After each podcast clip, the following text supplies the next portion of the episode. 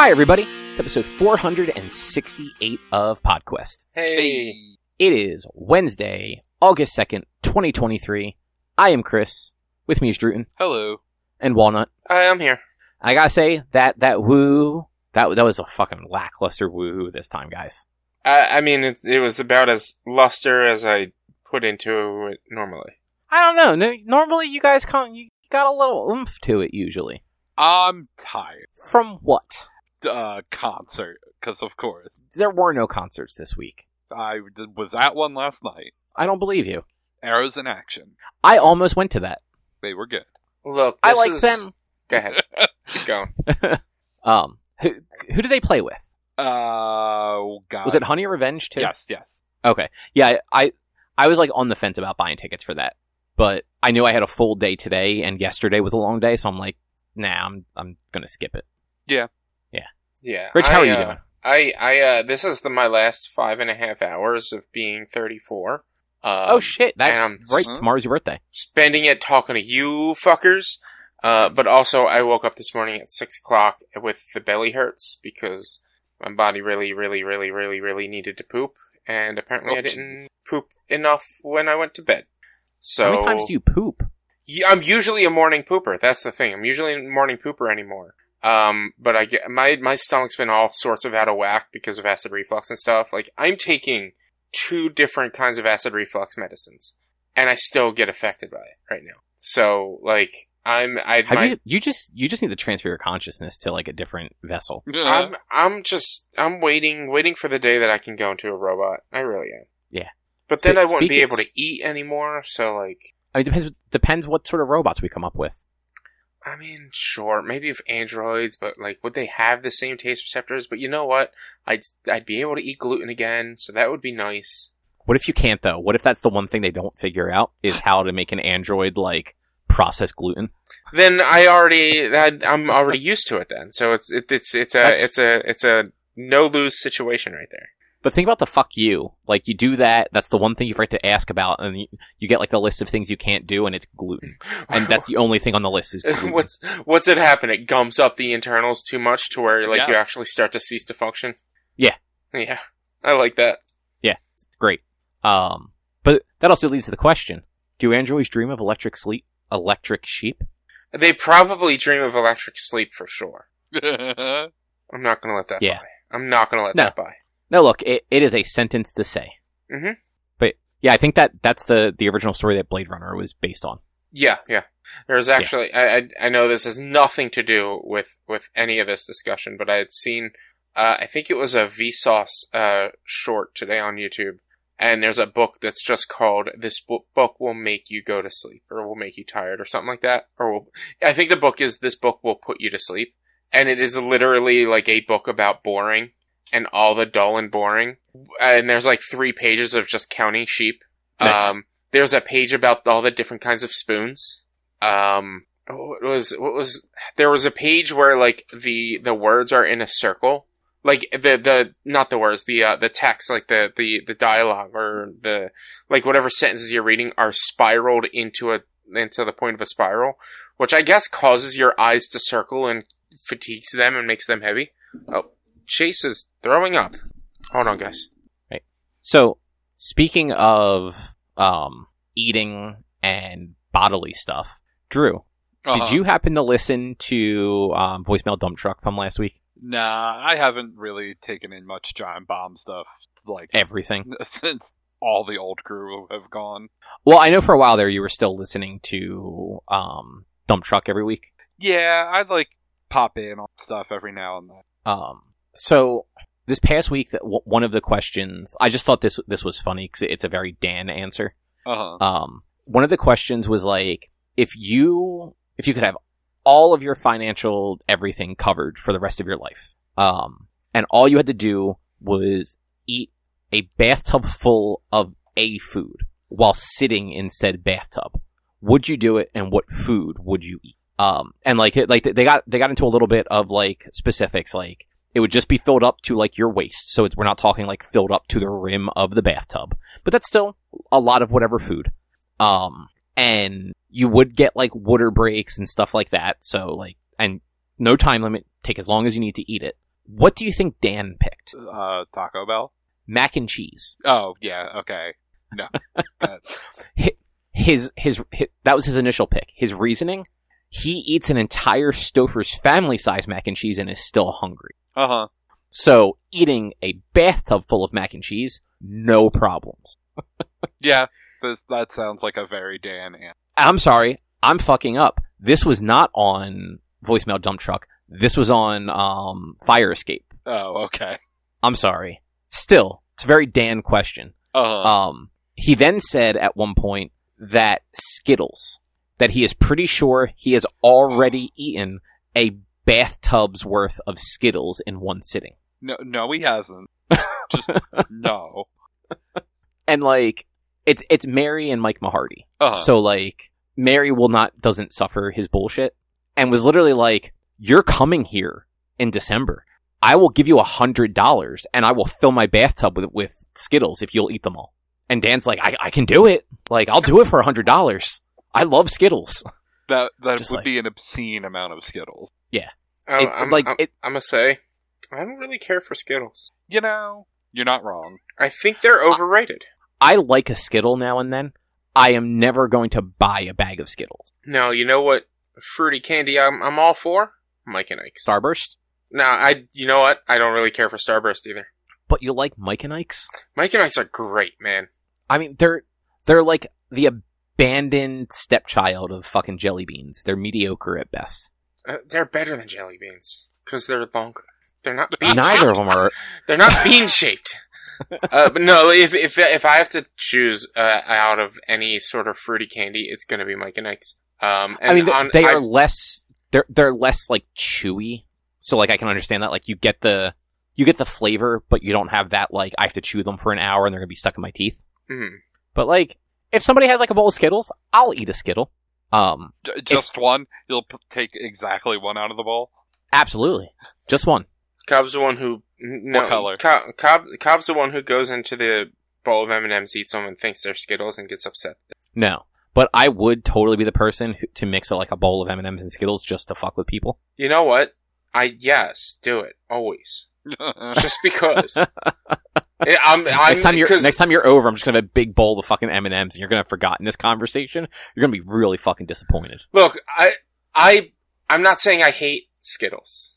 I'm just saying Yeah. they're overrated, and But- there's there's better candy out there. So like, I'll I'll enjoy myself some Skittles for sure. Yeah, but if you if you take like a handful of fucking candy and you start chewing it, and half of them are fucking chocolate and the other half are Skittles, you're gonna be fucking upset.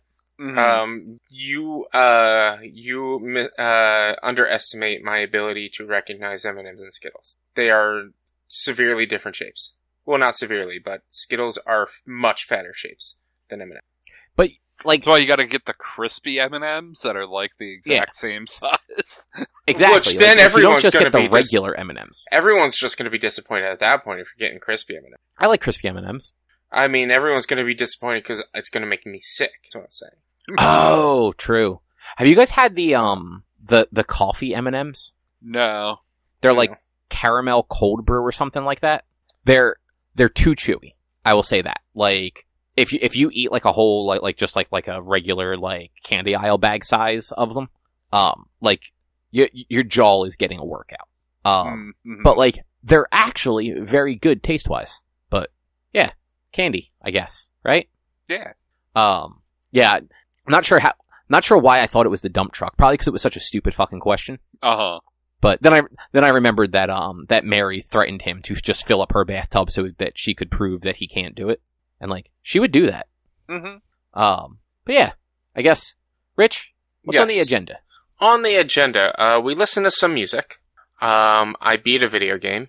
I started a video game, and Cobb read some books, Some manga. some manga. I also read books, but that's not on the list. Yes.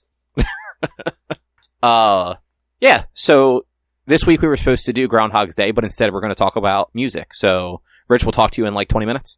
Yeah, something like No, I mean, I've got a little bit. Uh, like, look, the one thing that I'm just really struggling with is the I- the idea of how much more subjective music is than movies. I disagree with that concept. They are equally subjective. I I I disagree. I there is there is a much greater concept of a good movie over a a, a good or bad a movie being a good or bad movie over the idea of music generally being good or bad and whether or not you just didn't enjoy it. Most movies, like a lot of the movies we've watched during the book club, have been like yes, a good number of them were bad. Mediocre at best. A few of them were bad, Mhm. but the the critical scores and, and, and, and, and fan scores of these movies have not been as bad as you have said they were. And so it, it, it comes into a line of there is there is a consensus and there is objectivity to a lot of visual media that is these are good things. You just don't like them. Whereas But when music's the same way. Subjective. Objective, it, that's subjective, yes. But I'm saying there's a lot more objectivity in that stuff. Like, these are good things, you just don't like it. Whereas the music that we listened to, Catbite's, nice one, and Boys Night Out, Trainwreck, neither of them were bad. Neither of them were bad. I did not like Boys Night Out. I did not like it. And I, that's, that's where I have the difficulty in this is there is going to, I, it, I have a hard time deciding whether or not, specifically music in general, and I'm sure a lot of people would probably agree, they'll sit here and say that, you know, Taylor Swift is bad. It's not bad, you just don't like it. Because music, everyone enjoys and listens to music for different reasons. And everyone has the, the, the experience, experiences music differently, which is why it's a lot more subjective than anything else. that you're making a good point. Like I, I see where you're going, and like yes, like s- there is somebody out there that is going to say Taylor Swift sucks. In actuality, Taylor Swift incredibly fucking talented. You might not like her music, but like that girl fucking is good at what she does. Mhm. Yeah. Like you, you can like nobody can fucking deny that. Apparently, she also just like gave like her entire crew like a fifty-five million dollar like bonus for like all the work they've done on the tour. I Dude, she, believe her tour, she she made the Baltimore area like 1.5 million dollars or some shit like that from her latest show. Yeah, I, didn't realize it. It takes like 22 semis worth of stuff to set up the stage. Mhm. Like, that's nuts. Yeah. But anyway, there, so I think the problem is people don't often talk about bad music because music is such a thing where like, it's easy to start an album and immediately just go, no, fuck this and like walk away. Versus like a movie, a lot of times, like if you go see a movie, you're not going to turn it off 15 minutes in because it's bad. You're going to be like, nope, I'm going to fucking finish this movie because it's just two hours. Like, what's it matter? Um, it's similar with books. Like some people like will force themselves through a book, even if the book is bad for them or bad in general, just because like they paid for it or whatnot. Um, but there is a thousand percent bad music. Um, like oh, yeah. like I joke with Drew and I say that um Hot Mulligan is bad. They're not though. They're they're very good at what they do. I don't like them. Mhm. And I know like I think all three of us will do do that often. Like I don't th- and maybe I'm wrong, but like I think when Drew says this movie sucked, it's not so much that like he thinks the movie is always garbage.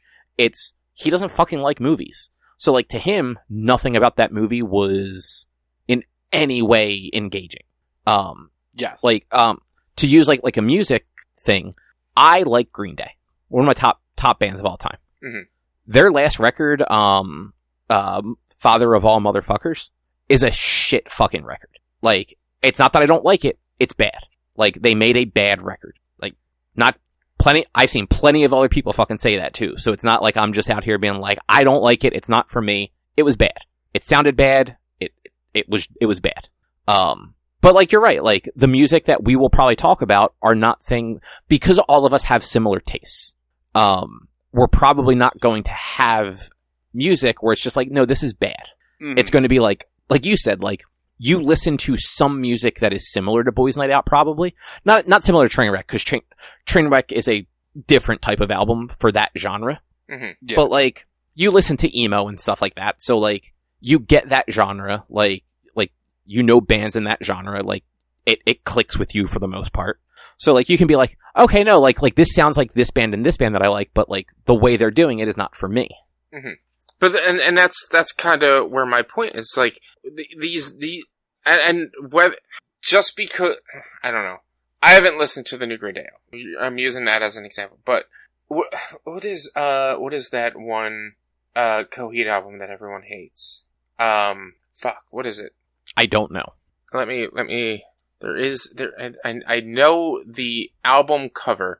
I just don't remember the actual album. I believe it was uh, The Color Before the Sun. Came out in 2015. I believe that's the album that people hated, or at least fans of Coheed hated, uh, because it's not about a space opera. Um, I've listened to that album. It's got some bops. It's not normal Coheed. It's decent music. It's good music. But people hate it. Hate that album. Because it's, it's not what they, they're used to. And when it comes to Coheed. And that's, And that that is definitely a thing with music. Like that that is part of sort of the the subjectivity of music is Mhm. bands reinventing their sound is not a bad thing. Bands doing something that is so just not even in the wheelhouse of what they've ever done is where things start to get weird. Like you have band like Fall Out Boy for instance. Like Fall Out Boy went from like borderline screamo, like pop punk emo sort of music to like they do like radio pop rock now for the most part. hmm Um, but like that was a that wasn't like an overnight transition. They didn't go from from under the cork tree to whatever their latest album's called about Stardust or some shit. Like they slowly rolled into into that role. And like modern Fall Out Boy, not for me. But like from under the cork tree, absolutely stellar album. Have you listened to so much for Stardust? I have not. I'm thinking the only the last album I listened to, like for the most part, was the one they put out before that, and that one was just a little too like pop rocky. I didn't didn't care for it. Uh, it's, so much for Stardust, I feel, is kind of looped back a bit. Okay, that's fair. earlier fall. It's definitely still got some of the more poppy type stuff, but a lot more. It's you can feel the earlier Fall Out Boy. Yeah. Oh, here, I, fa- I, f- I looked up a list real quick of like Rolling Stones ranked like the worst albums of all time, but by genuinely good artists. Okay. Saint Anger by Metallica. Oh yeah, that one's like I, What were I, you gonna say, Rich? hated. I, I can't comment on it. I, I don't think I've ever listened to that album. That's the other thing. I don't listen to albums. That's fair. And like I think with some bands there are like I think in our case like like at least like with a lot of the stuff that Drew and I are picking, like we're not picking bands that are necessarily radio friendly. hmm Yeah. Or not so much not radio friendly, they're just not played on the fucking radio But, yeah. because radio stations kind of suck with that shit and especially around here MMR only plays like the same four artists on repeat every day all day. Yeah, uh, Um I mean, I can't say I've listened to the the radio for music in 20 years. I anytime I like so my phone where my phone has an issue with uh disconnecting from my Wi-Fi to where like if I get into my car before it disconnects from my Wi-Fi, it won't load up onto the Bluetooth on my car uh, right away. And like I'll have to actually like plug it in instead of it going to Bluetooth, otherwise there's an issue. So occasionally I'll jump into my car and it won't connect and I'll just turn on uh 1045. It's always fucking Weezer playing uh fucking Africa. That like I've literally now even in 2023 I still hear Weezer playing Africa at least once a month anytime I turn on 1045. yeah, like I so like when I turn my car on, like the radio it does default to radio until like the Bluetooth connects. hmm um, I just have the radio volume muted. Like Mhm. it doesn't actually even make sound. My my phone my phone will or my car will default try to connect to my phone, but because the Wi-Fi connection is so weak where my car is parked, it has trouble playing the music that's on there and then it just doesn't connect to my phone properly, but it stays on that screen and doesn't play anything else. So there are times that I drive in silence because I don't realize the music's not playing. Which is weird because like that is not your Wi-Fi signal should shouldn't have any impact on Bluetooth. Yeah. I- Well, no, it's the the issue is the phone is still trying to play the music off of the Wi-Fi, but it's not loading fast enough. So then But so once I leave my Wi-Fi area, it just doesn't do anything.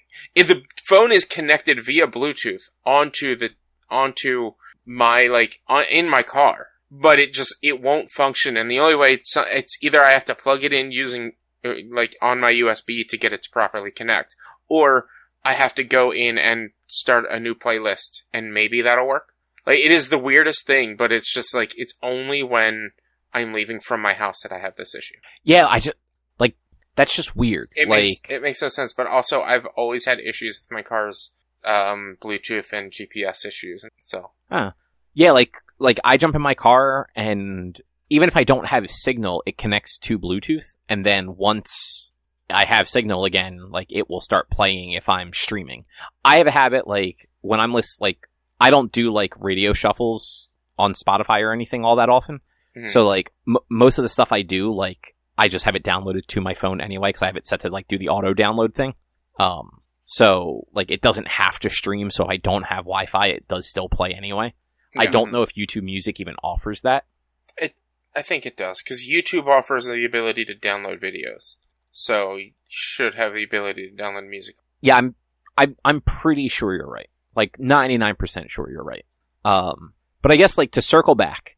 Um, so you did mention it. Uh, we listened to Nice One, which was Catbite's 2021 release. hmm and Trainwreck, which was Boys Nights Out, Boys Night Out's 2005 concept album.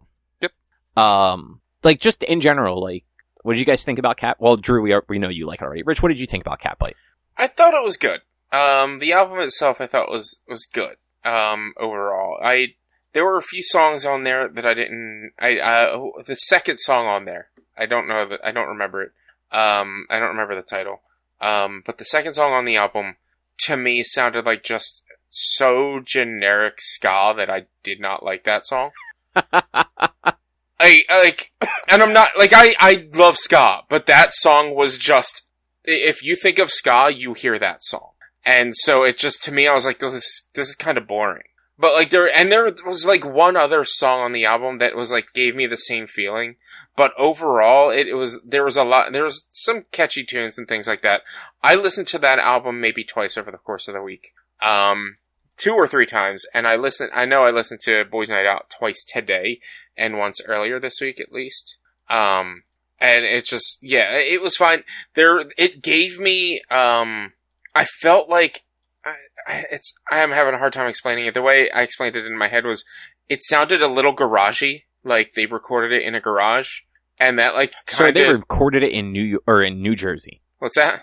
They recorded it in New Jersey. But like in a garage is what I what I mean. Like they Yeah, record. it sounded like they recorded it like in somebody's garage or like in somebody's basement.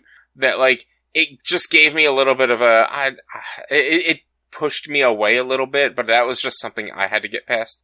Um, and it was like only like the first song, first maybe second or third song. But besides that, like I I enjoy. it. Oh, are you thinking of like the introductory stuff? Introducing? Like where it's like spoken word and it's kind of like, um, it sounds, it's cause it's supposed to be through a tape recorder. No, I'm talking about Catbite. Oh, I'm sorry. I got, I got confused because we, we, you, you mentioned, Yeah, Poison no, Out for a I know.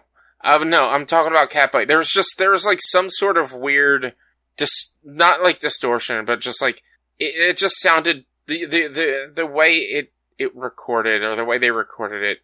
It just it didn't. It sounded a little off to me, and it just. But other than that, like I I don't I don't like even looking at the track titles. Like Call Your Bluff was the one that was extremely ska.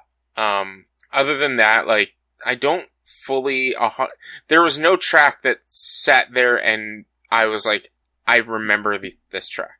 And it's not that they weren't they di- they didn't sound different. It's just that like I didn't give it enough listens to actually make it super catchy. Maybe Bibbidi Bibbidi Boom Boom was something that I'm su- that I that I I creep in. I remember listening to or, or remember hearing a few times. Um, but yeah, that that I mean that's that's how I felt about Catbite.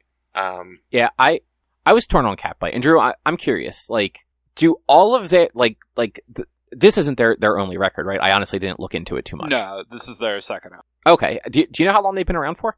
Only like six or seven years. Okay, so they don't, they haven't been around for a super long time. No. Um, so like this album in particular, like I noticed, like it's got like ska ska stuff to it, but it's also got like a heavy like like surf rock sort of vibe to it, Mhm. like or even like almost maybe like rockabilly sort of like nineteen like nineteen fifties aesthetic, like more so than like a lot of ska tends to have. hmm Like, is that is that like their sound, or is that like this album? Yeah, no, I'd say that's kind of more their sound because like they don't have horn player in their. I was gonna say I I, I never noticed any horn. Yeah, no. So it's definitely like the surf rock ska kind of vibe Okay, more than your like Reel Big Fishes. right. Yeah, like the songs that were like heavy on that, I tended to like not care for as much. Like I didn't really like um Call Your Bluff, like Rich had mentioned. Um, and there were a couple other ones that like it was just a little. It's like it's not my vibe. Um, but some of the songs, like I actually really liked "Excuse Me, Miss." That's probably my favorite. That might be my favorite Catbite song. Period. But it's definitely my favorite on. Yeah, and there were a couple other ones where I'm like, yeah, you know, like there were songs that I would definitely like add to a playlist or like add um or just like add to like my liked songs. Um, Mhm. but it's not like an album where I would be like, I like every track on this album versus like Trainwreck. Every song on that album is amazing. Yeah. Um, but like overall, like Catbite is not a band that I had listened to before. I've only ever heard you mention them as a band that exists, and it's like, yeah, like like they've got a good sound to them. Yeah. Um, it's funny, um, just like because it's ska related. Um, when we saw Less Than Jake last month, the opening band was um Spring Heeled Jack, hmm which another ska band, but they're more of like the ska punk a- area of things. Uh huh. Um, they also have like a sound reminiscent to what you'd like to like 50s rock, but it's more of like the 50s rock and roll versus like the 50s like surf rock. Uh huh. Um, so it's just funny like how basically it's funny how often ska music takes like trends from like that era of rock and roll. I mean, because that's like when ska came about. I know, but like I'm just I mean like modern ska because what are we on like the sixth wave of ska or something like that? I want to say this is technically the fourth wave, like people try to call it, but ska's weird, yeah. but like e- yeah, ska is weird, but yeah, th- this is a good one. Why did you pick it? Uh, because they're local and they're awesome. Oh, I didn't know they were local. Yeah, they're from Philly. Oh, that's cool. Yeah, I did not realize that. Like I said, like did not really look them up at all. Just I think I list I listened to this one far more than Trainwreck because I know Trainwreck backward and forwards already. Um, Yeah. So I think I probably listened to this one. I don't know, seven or eight times over the week, like just front to back. Like a couple times I listened to them, like like not on repeat, but like I'd listen to the whole thing. It would end, and I'd be like, all right, well, I'm just gonna start it over and listen to it again because I didn't pay attention to a couple of the songs all that much. hmm And like, yeah, like th- some songs grew on me more by the time I was done. Um, but like, yeah, Rich, it sounds like you and I had similar opinions of it. Yeah, I mean, it was, it wasn't, it, it was good. It was like, it was enjoyable. It was something that I can, I can see myself maybe checking them out again. I, I don't mind if this shows up on my shuffles.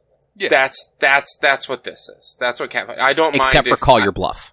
uh, you know, I, I won't. No, no, It hold did- your fucking ground. Fuck that. No, song. no, no. But I'm just saying. I'm just saying in general. Like, I in general, if I were to put hit click shuffle onto just generic how Google uh, how YouTube does shuffle, if I just click my super mix and Catbite comes on, I don't mind that. I'm not going to be mad about it. I'm not going to be upset. Um, I probably won't know the, who, what it, what song it is because I don't know the band. Um, but I'll, I'll listen to it. Drew, Drew, you said that uh, what was it? Um, what was what was your favorite song? Excuse me, miss. Excuse me, Miss.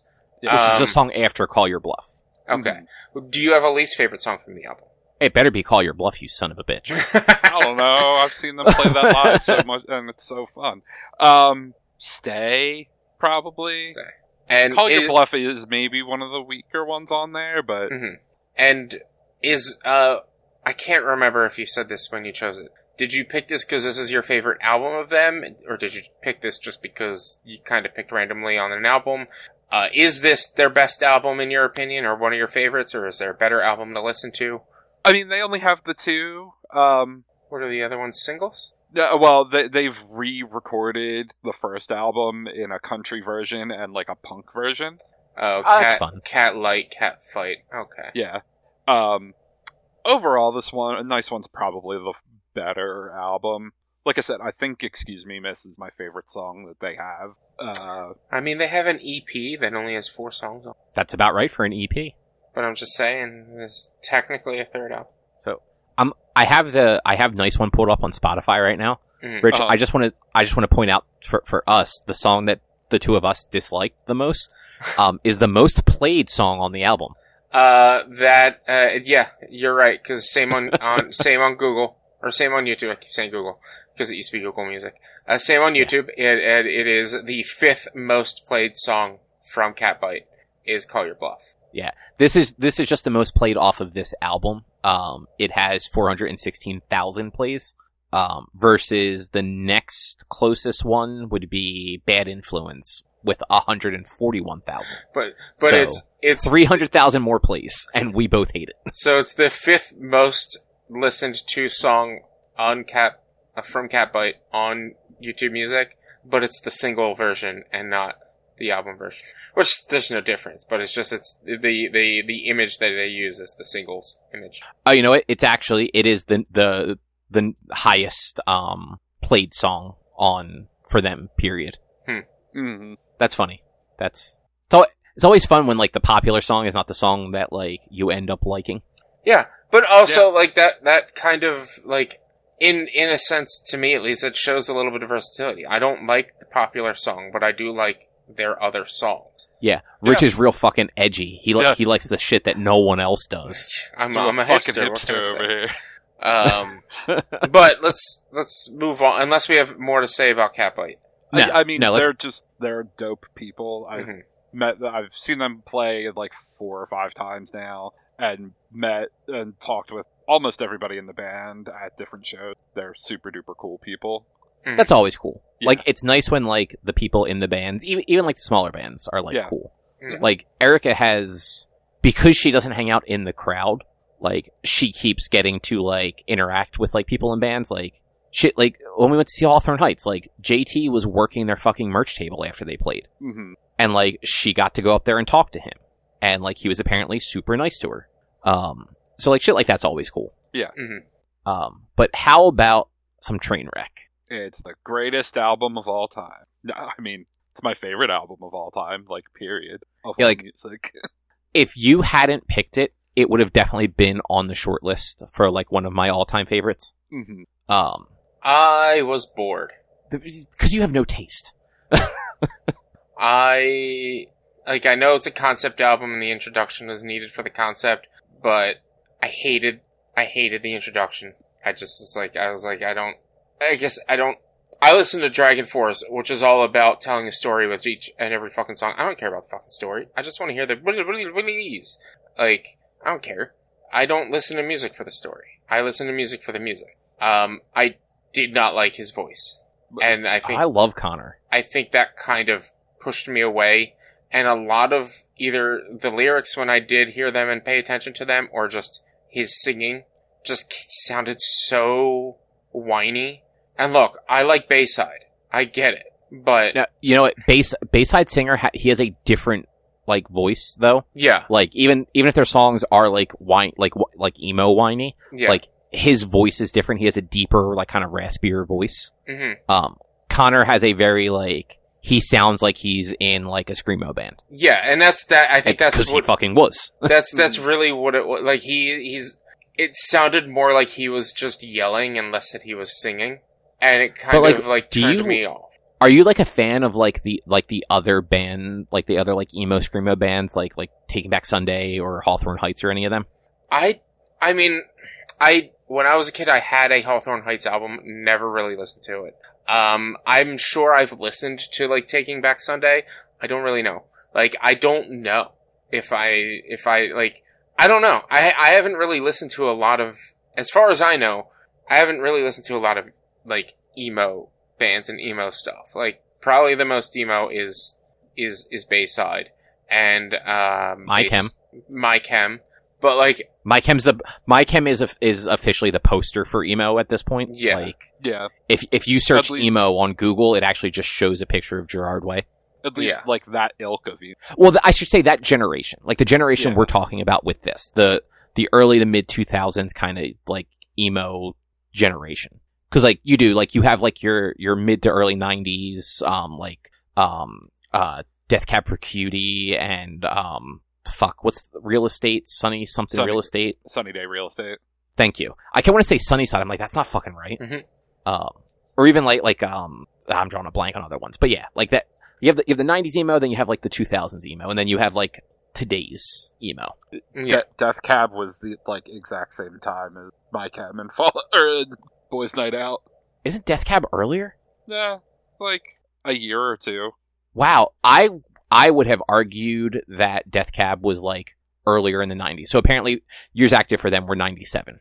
Yeah, I like- I would have said I thought that they started like closer to like 93, 94. uh, and like they're like I saw them in like 2000, 2001. Like I, I mean, I, I was looking to see if my thumbs up or my like list on uh, YouTube Music had um had Taking Back Sunday, and I'm just scrolling through down while I have it searched to see if that ever pops up. Uh, is is and this is kind of equally as whiny, but I I just like it. Uh, All American Rejects is that kind of at least can I. I mean, probably not. They're more pop punk than emo. Yeah, Mm-hmm. Like they fall more like they're going on tour with New Found Glory. Mhm. Like and that's Um, that's like I mean that when when it comes to a lot of music, like that's more where I might align to is pop punk. Like even just generic punk, I'm not like big on, but the pop punk, I'm I like pop music. Okay, I I I, I admit it. I- I just got done saying Taylor Swift incredibly talented. yeah, I but like I'm not like the. I'll, I'll listen to a few Taylor Swift songs. I haven't listened to new Taylor Swift in a long time, but like it, when it comes to music in general, it's like I I if it, if there's pop influence, I'm listening to it. But then there's like there's a band called Zebrahead that I just learned about. That kind of just makes me think of Sum 41, but like the good Sum 41, like pre uh their third album, Chuck, fucking awesome. Um, which is not pop at all. Um, but yeah, I, it's I guess I don't don't have um things. I I have uh all time low. I listened to their new album, but that's also I mean, All Time- punk. Yeah, all time low. Like they have some emo like leanings, but like I would definitely call them more of pop punk. Yeah. Um, Taking Back Sunday, you probably would recognize. Um, you would even you would recognize the intro to Cute Without the E. I can't imagine you wouldn't. I don't know. Let's see how long it takes to load. Yeah, I skipped that song. I literally Like, like you just like, if it comes I- on, you skip it if, immediately. If it comes on, I skip it. I One of the best songs. I don't know Wait, what it is, it that again, is, Drew? but like is I one of their best songs. I literally I turned it on and I heard bing bing and I'm like I, it's nothing against that. It's just that I don't know why, but I I know I usually skip that song. Right. Um, do, do me a favor, real quick. Uh-huh. Search um, "Ohio is for Lovers." Not the best Hawthorne Heights song, but probably the most well known. That's for sure. It's like that and like Niki FM. I. I know that one. I've I've heard that one before. I dig it. Okay, so you don't hate emo. No, like I like it. So like at least when it comes to um the first one, it's such a long title. It, it, what, what, the Taking Back Sunday one. Cute, cute without the E, cut from the team. Sure. Um, I I don't know. It's just it that that first hit. Like I I don't know why I don't like it, or I don't know why I skip it. But I know just hearing that that I'm like maybe may I'd say like seven out of ten times I'd probably skip it. I I because I'm now getting the lyrics and things like that, and like the kind of the chorus, and like I don't know how it goes with ba da da da da. Like I know how it goes, and like it's a solid song, but for some reason I tend to just skip it. So I like I can understand it. I like I said, I was more curious to see like, do you just dislike the genre, or is it like a like a certain part of it? And like you might just not like the screamo stuff as Yeah. much. Like like Hawthorne Heights has that, but it's not as much as some of the other bands do. Um, but also Cute Without the E, not the longest song title. Like there are so many worse. Yeah. Like the, Drew and I, like I mean, Boys Night Out Alone. Um, they they have a song that's a it's a quote from the Wedding Singer. It's um, I got punched in the nose for sticking my face in other people's business. hmm Um, and then there's like um, God, what is the Fall Out Boy one? Um, oh, I'm There's drawing a so blank. many. Um, there's there's like one that's like especially long, but like I mean, all of theirs are actually pretty long. Like I'd hate I'd hate I'd hate to be you when people find out what this song is about. That's a, a Mayday Parade song. Like emo bands, like they had no chill when it came to to song titles. Yeah. Oh yeah, yeah. That's It- almost like a cliche of the genre. Yeah, it's hard. Oh, okay. So th- two other ones real quick. Um, I think this might be the longest one. Um, I found a playlist. um, it's hard to be religious when certain people are never incinerated by bolts of lightning. Uh, from uh Mayday Parade, and the one for Fall Out Boy I was trying to think of. Our lawyer made us change the name of this song so we wouldn't get sued. hmm I mean, And I, like, s- I slept with somebody in Fall Out Boy, and all I got was this stupid song written about me. Yeah. Like emo's great, but um, Trainwreck. Um, did you pick up on the story at all, Rich? No, not at all. I, I, like I said, I listened to it, I listened to it twice today. At least twice, if not two and a half times today. And I didn't really pick up on it. Um, I listened to it once while walking Chase. Like, even listening to the introduction each time, I just, I didn't, it didn't click with me. And that's the thing, like, when it comes to concept albums, I don't, I don't pick, I'd have to read what it is about and then start to pick up on it. Like, Which, The- like, that's totally fair. um, Um, like my best examples are uh, the Protomen. I've listened to both of their albums multiple times. I had to read a synopsis of what it's supposed to be, and then like when I listen to it, I'm like, oh, this is this part, and that's that part, and I get that. Or even uh, I've listened to I mean, one of the greatest concept albums of all time, the Mean Girls soundtrack from the musical, um, and uh, I had to like I had to actually pay attention to the song titles and rewatch the movie to realize where each song was to know what point of the show that these songs were at. okay.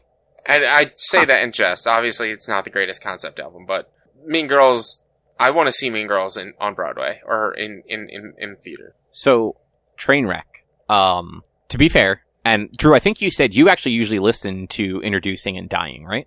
no, no, I'm uh, usually kind of at the point where I skip them. Okay. So like Trainwreck is one of the few like albums where there's a couple songs that I do especially like off of it. Um, but I don't all like if I'm listening to it, um, I'm usually just going to listen to the whole album, hmm eh, minus introducing and dying. Mhm. Um, just because like they don't add a whole lot, and dying is very fucking long. It's like s- almost seven minutes, I think. The end of Dying is fucking amazing, though. That's true. That's true. Um, but so the the the kind of gen- gist of it is a man he, he has night terrors and kills his wife in his sleep. Um, he then like goes on trial, um, gets um sent to like um like a psych facility. Yeah, he gets Um, institutionalized. Yeah, that thank you. That's the word I was looking for. He gets institutionalized. He gets put on a whole bunch of medis- med- medicines to try and like curb all the issues that they, that they found with him. Which, understandably, he woke up and ha- and had killed his wife in his sleep. Um, he then gets out and goes to like a halfway house, like it, it's in the song. Um, and like relapses, like gets better again. Um, but then uh, he kind of becomes a serial killer. Um, he also cuts off his own hands because he thinks that's what's wrong. Um, Because he but, keeps like- hearing his wife in his head singing, and the Yeah. only way to keep his wife, his memory of his wife alive, is by killing, so the song keeps playing. so like, like it's just this like downward spiral until like, um, like the last song, healing. It, it's not really healing. It's he's just finally given up and he's ready to die. hmm And then the final track is dying, and that's where his doctor comes in and finds him dead, but like seemingly happy. Um, it's it it's quite the I, like we used to joke um that Boys Night Out went from writing songs about killing their girlfriends to writing songs about killing their wife. Yep. Mhm. Um, but like it's a it's a hell of a of like a story to base an album on, and I think it it was only I don't even think I know it happened. Um, there was like a like a play written about it, but I think it, it was like only like done in like Canada or something like that at like a local like Toronto theater or something like that. Like it was somebody local to like where the band was from, Mhm. which I always thought was cool, and I would have liked to see that because that's fucking cool. Yeah, I think somebody's also done like a short film version. Oh wow! I feel like I But- remember seeing that float around. Yeah, but since since Rich didn't really really click with this one at all, um, Drew, what's your favorite track off the album? Composing. Same. so, Rich, in, if if you don't remember exactly which one that was, it's the one that um it's near the end of the album, and it's got the um the very slow build up where it's it's silent at the beginning, and like very slowly the instrumentation kind of like slowly picks up, and then it suddenly like once he starts singing, like the song picks up a little bit faster, and it is the one with the lyrics where he invites his his family and friends, and then poisons them, cuts the has sex with their dead bodies and then cuts them up and throws them away. Yep. I'm I'm listening to it, skipping through it a little bit as you're talking about it, and I can I can eh, I had to skip all the way to like a minute twenty five. It's a minute and 15 seconds for the intro. Wow, I forget that that intro is that long. Yeah. Yeah, get get get past that intro, and that's a song that I can listen to. But again, the thing that pushes me away is his voice. Um, but And look, that's a thing. Like, like Yeah. part of one of the things I don't like about about Hot Mulligan is like I actually don't like the singer's voice all that much. Mhm. Yeah. Um, and like there are a bunch of other bands where it's just like, oh, I don't like the way this person sounds. Yeah. And it's fun. It's funny because like you might find a band that like the singer has a similar voice, but for whatever reason, it just clicks with you. like Um, I think the I think the hardest part for me with this album was there were no breaks. There were no cuts. There were no like stops in between each song. Like it just kept going. And That's so albums, dog. huh? That's how I know, albums I know work. what he means though. Like no, like because it's a concept album, it really does like like the the track didn't stop and the next track start. It just kept going, rolling into each track. And so Yeah. I couldn't catch the change of track. I couldn't catch when one track was ending and the next track was coming. I didn't, I couldn't, I, like, to me, the entire thing sounded exactly the same. I would hear it's like occasional, Brain Stew and Jaded. yes. Um, Is that a yes? You know what I'm referencing, or are you just agreeing for the sake of it? I'm just agreeing for the sake of agreeing. It's it's um, the Green Day song "Brain Stew." Uh huh. Um, sorry, the dogs are now barking at something. That's fine. Um, on on the album, it's "Brain Stew," and the the immediate song after it is "Jaded," and they have a very similar chord progression. Mhm. So it literally just goes "Brain Stew" directly into "Jaded," and like if you're not paying attention, you almost don't notice it's two different Yeah. songs. Yeah. And like I, I heard there were a few breakdowns and things like that that I was like, okay, here's like the change in tempo, here's a little bit of a breakdown, but like overall I couldn't recognize track by track because the f- of the fact that it was a concept album and it was telling the whole story and the music didn't stop. Like there there was no breaks between each track. That like I I kind of got lost into it and like I said it's just like all right, now that now that I played composing and skipped a minute and 15 and listened to the little bit of the intro, I was like, oh, you know what? I can get behind this song. I can, I can dig this song. But I just, Yeah, and like I, I didn't hear it before. Even though I listened to this album three times, I just didn't hear it before because it all sounded very much the same. and I, I understand that like dream, dreaming into waking and composing into disintegrating especially like those two songs lead into Mhm. the the, the follow up incredibly well because dreaming is a little more um dreamy I guess would be the best way to put it like it, more of the keyboard synthesizer sort of sound to it a little bit um less hectic I guess would be the best way to put it Mhm. um, because it, it's supposed to be like their basically their last night together before he has a a fucking nightmare and kills her. Um, and then as it gets to the end of that and transitions into waking, it's like this more frantic, like heavy distor not heavy distortion, but more distortion on guitars and like similar similar chord progression and all, but like different at the same time. And if you didn't know any better, like it could just be a seven minute song. Mhm. Like it could just be that like halfway through the song, like they just changed tempo because you know the the the beat changed or whatever. Yeah. And I, if I remember correctly, composing ends with the s- drum beat that disintegrating starts on. Pretty sure, yeah. I think it's like the last two notes of composing are like the first four notes of disintegrating. So I do get that. I think, uh, and Drew, you're probably in the same boat. Like because we have listened to this song for 20 years almost.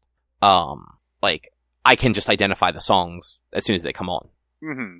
Like it was funny. Like I actually haven't listened to this album like in in quite a while, and like I'm just like, oh right, right, right, this one, yeah. Though again, medicating. Oh, you know what? Medicating was the fucking single off of it, wasn't it? Yes. I was gonna say medicating, two million listens. What? That's not what? But yeah, it was the single. So I guess that makes a little bit more sense. But still, This- like, it was the single 15 years before Spotify existed. But it's one of those things where like people that were listening to it then like remember it now, sort of thing. Yeah. I mean, hey, Punched in the Nose has 1.5 million. Nice. So. I- Is medicating the, their highest played song? Yeah, uh, it is. Yeah, looks like it. I No, wish there was a way to just see all of them.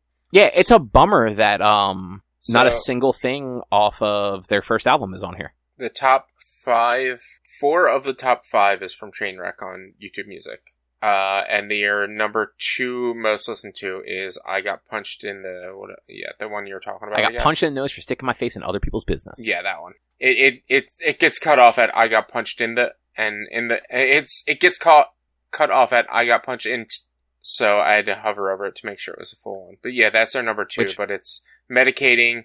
I got punched. Composing, dreaming, waking is their top five on, on YouTube, and then Okay. relapsing is number six. You know, I gotta say though, if if people like, I wish out of "Make Yourself Sick" that like a diff a different song was higher up. Like, while while it's also another long one, I really like the subtleties that make mass murderers out of otherwise decent human beings. Like, that's just a real good fucking song. Mm-hmm. So Anthony asked me this the other day. If you were to pick a Boys Night Out song to get someone to listen, what would be the song you pick? Hmm. I honestly, it would probably depend on the person. Fair. So, what song do you guys think I should listen to? The subtleties that make mass murderers out of otherwise decent human beings. I mean, I would probably pick composing. I did like Anthony's choice too. though. What what was his? It's Dylan, you know the drill. You know what? That's a good one too. Yeah. You know what it is? I really like make yourself sick in particular. Like lyrically, that album is just like it's a. They did a really good job with lyrics on that one. Like they're just they're memorable and catchy. Not to, like composing and and Broken Bones also like catchy, memorable lyrics. But like something about Make Yourself Sick, like because they're not um, it's also not a concept album. hmm Um, cause like Trainwreck has some incredible verses, but like, um, like first time it shouldn't taste like blood. Um, just once, let's do something different. Like they have such good fucking verses in them. And Anatomy of the Journey also. hmm Someone call an ambulance. Something's not right. Even angels get burned and buried in my backyard, and you're just like everyone else. Yeah, Literally have exactly. it tattooed on me now. Yeah, I mean, um, uh, I, I'm drawing a blank on the actual verse, but um, fuck, I'm gonna have to look it up now because I, I actually can't remember it. The song title was too fucking long. Oh, that's an album. That's the song title. Should be.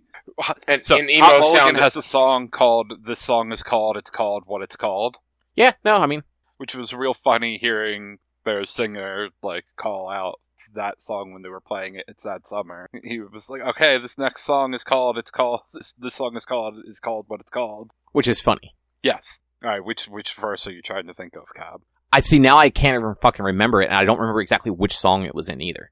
It might have been I Was the Devil for an Afternoon. It's been a while since I listened to a lot of these albums. No, I need lyrics, not just the fucking YouTube video. Jesus. Um. Okay, yeah, it, it was I Was the Devil for one afternoon. Um, the, the last verse. Um, there was something in the way you turned and looked at me. I started panicking. I started panicking until your heartbeat stopped, until your body dropped. That will always be my favorite memory of you and me. mhm. I just that it's a it's a really fucking I don't know. I like that line. It's morbid, but that whole album's kind of morbid though. Yeah, it's literally all about murdering girlfriends or whatever. Like, I- and know it's what, though? Not I- even that subtle. I bet like Richie, you in particular, just because like mostly because you're you're you seem to not be a fan of Connor's singing. Um, the songs on Broken Bones might click for you a little bit more because there's more screaming. Mhm. Um, dep- I don't know how you feel about screaming.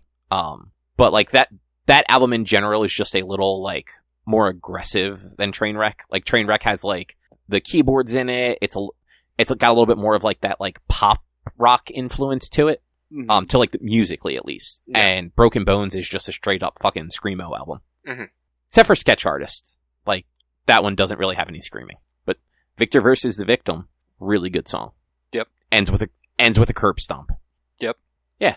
But yeah, that I like Trainwreck. It's a good record. Richie, you don't. No, I, I, I was bored. I was bored. All right. Uh, Drew, anything else you want to say about Trainwreck since it was your pick? Uh, no, just go listen to it. It's great. Yeah. Ignore what Richie says. It's so good. Yeah. You, li- listen to it front to back too, or it won't make sense. Yeah. sense. No, listen to Um, it back to front. Listen to uh, Dying first. Listen, listen to it in reverse order, and it's about someone being resurrected. Exactly. I mean, yeah. it's about of. several people being resurrected. But you know what? If if you listen to like some tracks back like backwards, it's not so much about being resurrected. It's about somebody being really fucking weird. Uh, yeah, I mean, it's about somebody having sex with dead bodies and then bringing them back to life. I mean, they do that like he does that like four times throughout the the album, so it you know it Exactly. tracks. Necrophilia is okay for the patient. As long as you bring them back to life. Yeah, exactly.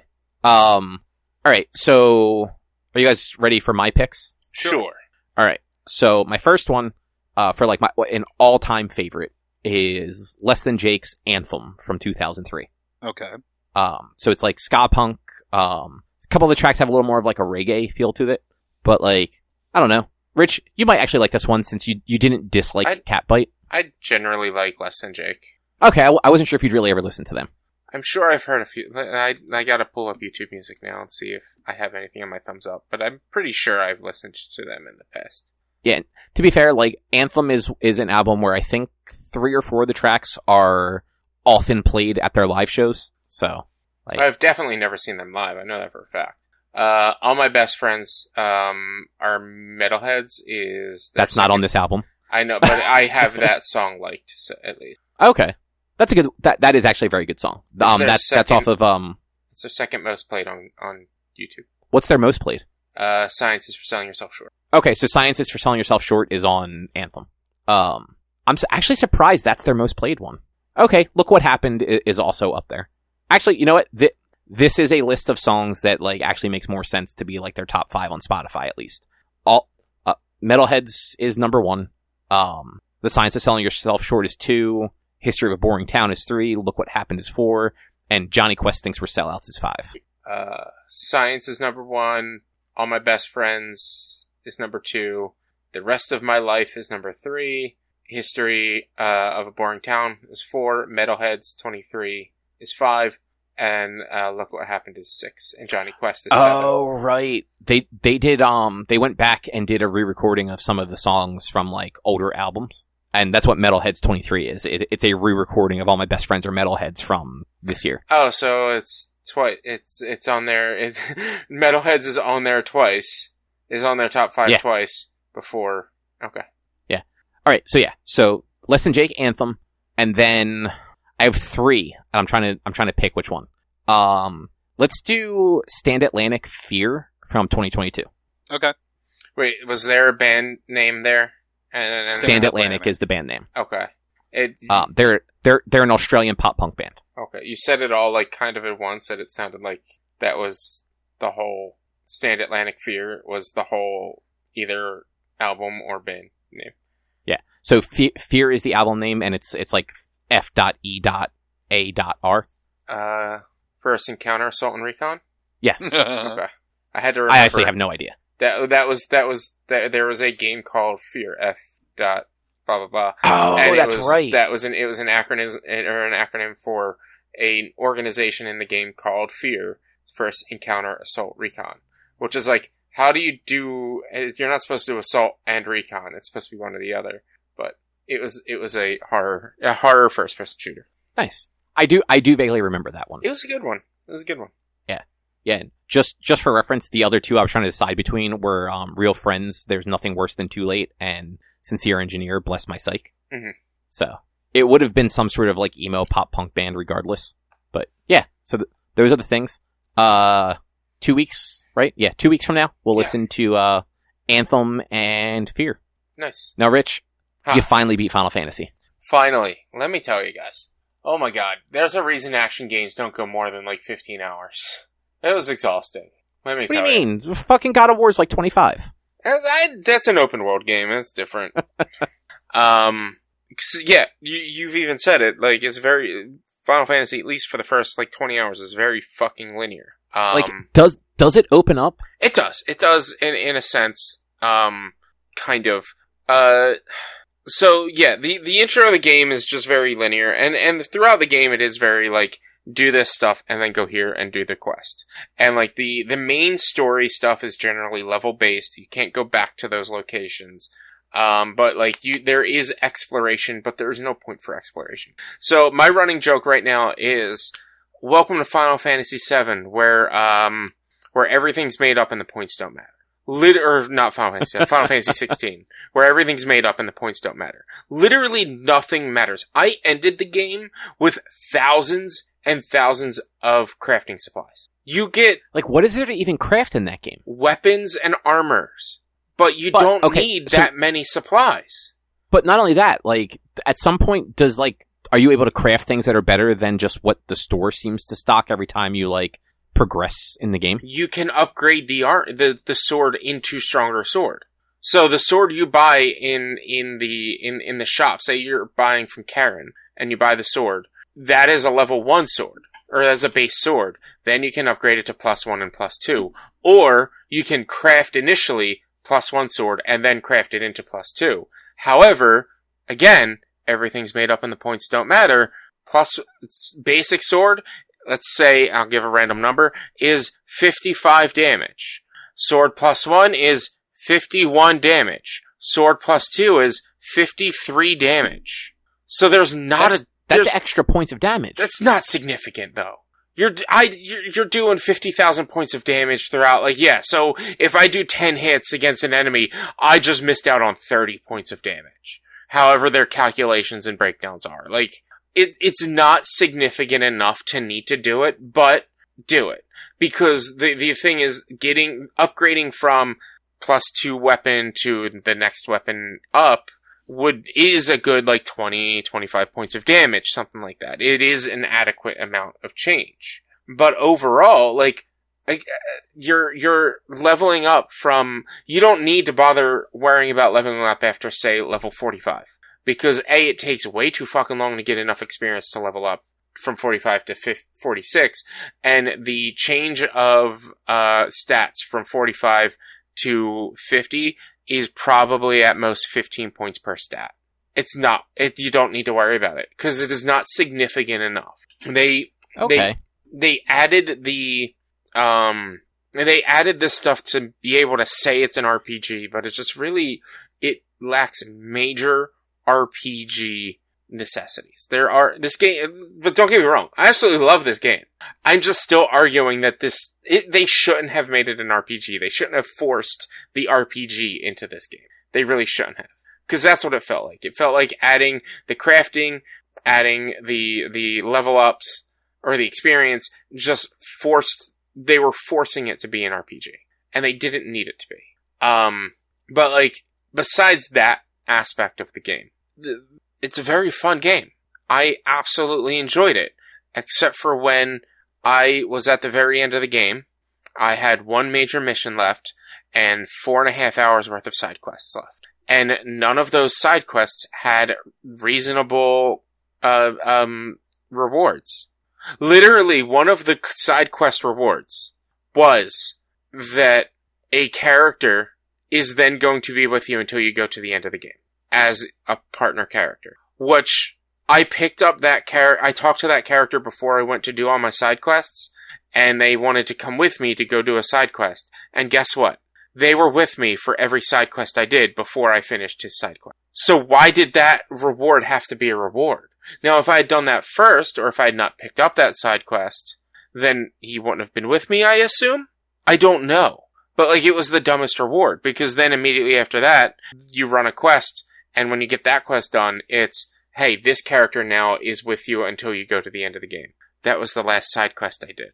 That was I- literally the last thing I could do. I will say, like the the quote unquote party makeup of the game was probably one of the biggest letdowns for me in playing it. the, the fact that you can't actually change your party or set your party, the, like it- again, there's there's drawbacks to calling this game an RPG. The fact that I couldn't really load out my character to play as more than sword guy was limiting the game and to, to where I'm like, all right, this really isn't an RPG. Yes, I, I tried to make this argument with my brother, and he's like, well, Cloud was a sword guy and Squall was a sword guy. I'm like, yeah, but those are different games. Those are games where you had control of other characters. Just because he's a main character doesn't mean I have to be a sword guy. Like, I, I, I wanted more R in my RPG. Um, more role. I- or RP in my RPG. Um, but like overall, like the game worked. But yeah, you're right. Like the party makeup and the fact that you couldn't choose who was coming out with you, and how basically from point to point to point, it's one specific character is going to be with you throughout the throughout the game, and like they don't really do much. Like you always have Torgal with you, and then you have one other character. So throughout the beginning part of the game, it's generally Sid. And then eventually it's Sid and somebody else. and then eventually it's that somebody else, and and it's just that somebody else, and then eventually it's two other people, and then one of those disappears and it's just the one person, and it's but like they don't they do a little bit of damage. They I it tends to happen where I kill about five enemies before they can kill one. Yeah, and that that is actually more what I meant versus being able to like pick who's in the party. Because like even games where you can like even games where like you you pick your party's actions, a lot of times like you are kind of forced to use a certain Yeah. a certain set of characters for the majority. But yeah, like and and what I played in in the I don't know ten hours or whatever that I played of it, um, like you said, I, I had the dog and I had Sid. They Mhm. did nothing. Yeah. Um, and like the the dog was cool because he could heal, but like cure in that game sucks. It's Well- fucking useless. Well, no, the problem the problem with cure in in in this game is it only cures your your your injury. It doesn't heal you. So, like, say you have 500 HP, you take a 200 hit hit, you have a uh, you you take full 200, but you have a translucent bar for 100 Right. additional damage. Cure only heals that 100 additional damage, and it won't cure any more than that. And and it regens it. It doesn't heal it instantly. it's it- it's heal over time. Yeah, but it, like it's a faster heal over time because if you don't use cure, then like it does still heal over time and it's a little bit slower. But yeah, it's it was it was kind of pointless. Like the fact that like there are trophies and achieve or trophies to get like Torgal to be able to do a certain thing with Sic and with with ravage. I didn't do those because honestly, I didn't. I most of the time forgot to control Torgal because I'm doing so much other button presses having to remember to switch my icon, to use what ability, to, to be able to dodge and which, and then I'm missing the icon I'm going, so I have to cycle through them again. It, it like, there's a lot of frustrations, even though, it, like, it sounds like it's bad, it's, it's fun and it works. And when you can get Yeah. into a rhythm, it really works very well. But then, And like, you're right though. Like the the button stuff. Like in general, the controls for this game are bad. They tried Yeah. to do too much with a console controller. I can't tell you the number of times where I didn't realize I wasn't on Torgal and I fucking used all my potions. just, just wait, wait until you have more than three, wait wait until you have three icons. Like, you already only Like have, I said, I'm probably not going back Yeah. to this game. Like if if you want to play a good action game, definitely go play it. If and if you want the story, I, f- I feel like the story is very good. I feel like there was it was there wasn't a lot of confusion. There wasn't a lot of misunderstanding with what was going on. There wasn't a lot of like, oh, this is too crazy. Like it kind of made sense, and the story that they're trying to tell about. I, I, spoilers, yes or no? Uh, yeah, you might as well, because, like I All said, I don't know. If I go back to it, I, I honestly don't know. the story that they're telling basically about Ultima, this higher being, not looking or or pretty much ignoring these creatures, humans that he made to become all powerful and then these humans actually becoming more powerful than Ultima because of how they live their life and how they have become to free themselves of his control. Like it is a very good story. It's a good story showing that like the people up top not paying attention to people down bottom are gonna get destroyed by the people down the bottom eventually. And like it, it, it doesn't overreach, and it honestly, it's kind of a sad bummer ending, but it's also uh, they finally did the thing after 16 games. They finally had Final Fantasy in some sort of dialogue or whatever. One of the last things you see is one of the main characters wrote a book called Final Fantasy. Um, um, but yeah, it's it's like it's overall it's very good and enjoyable, and it like I I would love to say that this is one of the best games I played in a long time, but there are so many minor issues that push that away from being able to be one of the best games of all time. Like it is a really good game and one of the better games I've played in a long time. But it is de- it is a far cry to say it's one of the best. Like the, the, the such a minor complaint that would really help this game out. Let me sprint while in a town because there are a few times you have to go into a town when doing side quests or whatever where you just have to jog, lightly jog, and like I'm just trying to get this side quest done. Let me run to my next location. Also, streamline being able to get on your chocobo. Because in order to ride your chocobo, you have to hold R3, while outside of a town. You have to hold R3 and he'll, the, Whoa, bar, spoilers! You get to ride chocobos. you get, you get Ambrosia back. Um, I just told you the end of the fucking game. Of course. Um, but you get Ambrosia back. You, to, to ride Ambrosia, you have to hold R, is ambrosia. his chocobo from the begin, during, during the beginning of the game that defended him. Oh, when you're a little kid. Yeah. Man, how the fuck long do chocobos live in this world? Torgal's fucking 20 something years old. It's, okay, that's I. That's fair. um, but like, it, it, you, you have to hold R3 and a little circle will fill up and then he whistles and then you have to go up to it and you have to hit X to climb up onto your chocobo, which, alright, you have to call your chocobo and then you have to ride your choc, climb on your chocobo. Fine. Maybe, maybe streamline that a bit. Maybe once I hit R3, the chocobo comes out and you get right on it. Don't make me have to wait and hit that extra button. To dismount your chocobo, you have to hold R3 to let the bar fill up.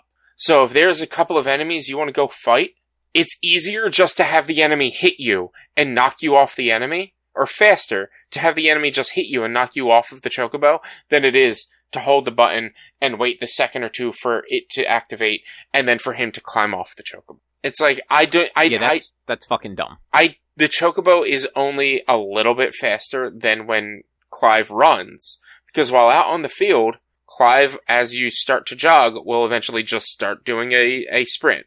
He the chocobo is only a little bit faster. There were times that it was faster to not call the chocobo and just run there. Um, Yeah, no, that's yeah. Like I don't know. Like I said, like the the combat for that game, I I did enjoy, yeah, but like everything else, like the story was boring, the environments were uninspired, and the the controls were just they were completely unintuitive. And because it's a game where it it's taking some like of the the Souls style thing and Mhm. limiting like items. Yeah. Where like yeah, you can only have four potions and four high potions. And if you're just if you're just trying to get Torgal to cast heal and Sic or whatever, you may have just accidentally spammed all of your potions and now you're completely fucked for a boss battle. yeah, uh, and, and it's um, I I kept forgetting how to lock on. Lock on is L one of all buttons. And it never seemed to work the way I wanted it to. Like as soon as like it does you don't stay locked on. You do, you Like, do. If you it lock on, focuses there your camera might not have been set properly because there's a way to set the camera to where like it always stays on the locked on enemy. But if you don't have your camera set that way it's not the camera's not going to stay on the locked on enemy. You're just going to lock on and always attack towards the enemy. Yeah, cause I, you might be right, cause I was having an issue where I'd hit the lock on and it would focus on them for a minute, but then if I like maneuvered my camera to like make sure I wasn't running into something else, it would stop locking onto that Yeah. enemy and I'd have to do it again. i don't know. I, I i forgot how to lock on until 20 hours into the fucking game. And then That's fair. like like i just i didn't know there was a lock on really. Like they i'm sure they told me once but like i played i played most of the game without it. And then like i kept forgetting how to lock on. Um the icon fights are fantastic. Fighting all of the different summons or at least the few that you fight you you don't you don't get to fight them all. But you, uh of the ones that you get to fight they are great with the exception of odin i was let down with odin's fight because I feel like there was a point in this game from pretty much the point that you encounter to fight Odin to the point right before you go to the end of the game when you're first talking with Ultima. Or finally, or not first, last talking to Ultima right before the end. There's a whole segment here that feels very Evangelion. We ran out of time and money, so we're just gonna tell you what happened That's the best way. and it, it was it was like the, the Ultima is trying to tell you like here's how I came to be, here's how the world came to be, here's why things are the way they are, and all it is is him talking. They're not animating it, they're not showing it. It's just him talking while rocks are forming, and then a sigil shows, and it's the same sigil on each of the rocks. And I'm like, why aren't you showing me this? I'm like, did you run out of time? Because like even the Odin fight you're um you're in your full prime icon state fighting Odin for less than 10 seconds. You fight Oh, that's O- you fight Odin as Clive, not as Ifrit, which was such a letdown because like I was the the fight before that, the fight that you have with Bahamut goes so off the wall Asura's Wrath style fight. It's fucking amazing. And then it you fight Odin as Clive, and it's just such a, like a super letdown and boring and slow. I'm like this this sucks. This makes no sense at all. And then the final fight, the final sequences are again amazing and awesome. It's just like it felt like they ran out of time and money. And then like the, again, the side quests. There's a lot of side quests that don't really have much reward to them. I remember there was one side quest that I got so mad about yesterday because going into the end of the, right before the end of the game, the second like right before you fight Odin, who is the second to last is the last icon you fight before you go to fight uh, Ultima for the first time. Um, you go to a town that every that's been basically deserted because everyone's been turned into zombie type things, and there's a pregnant woman there, and you're like, all right, hey Gav, you stay here. I gotta go fight Odin. You come back, and it's like, all right, Gav, take the pregnant woman back to the hideaway. Um, we're gonna go fight Ultima, and you go fight Ultima, and then it, it it goes through everything, and then you unlock the final fight and all of the side quests, which took me four hours, four hours from six to ten to do all of the last side quests of the game. One of them was you go talk to Gav, and he's like, "This pregnant lady that we found, I'm in love with now, and I'm going to be the stepdad to this child." That literally we've known each other for a, a day or two, and I want to make a thing for this child. So I need you, the leader of this organization, to find me a silver chocobo feather. So you go Fucking find. dumb. It gets worse. You go find the silver chocobo feather and you bring it to him, and he's like, "Thank you so much." And he makes the thing that he that that that he wanted to make as a a, a memento. And Clive's like, "Send her my regards." He's like, "Why don't you Why don't you send why why don't why don't you send them yourself? I'm gonna go see her now. Why don't you come with me? I literally looked at my screen and yelled, "I don't care about this woman I just met. Why do I have to do this?" Which obviously side quests. the answer is I didn't have to do it, but it was yeah, it was it was just there was a lot of really nothingness that side quests were just they were literally there to fluff the game and not there to help progress. Uh, many of these side quest rewards at the end of the game were just rewards to get a trophy to be put into Clive's trophy room so that you can say that you did everything. And it's frustrating. Fighting there, at one point they unlock like hunts, big monster hunts. Those were fun because those enemies were fun to fight. It's always like stronger, enhanced versions of like smaller monsters and things like that. Uh, this is where you fight the King Behemoth. It's where you fight uh, a, a dragon. Um, and just a bunch of different enemies. Those were really fun. Those were really good.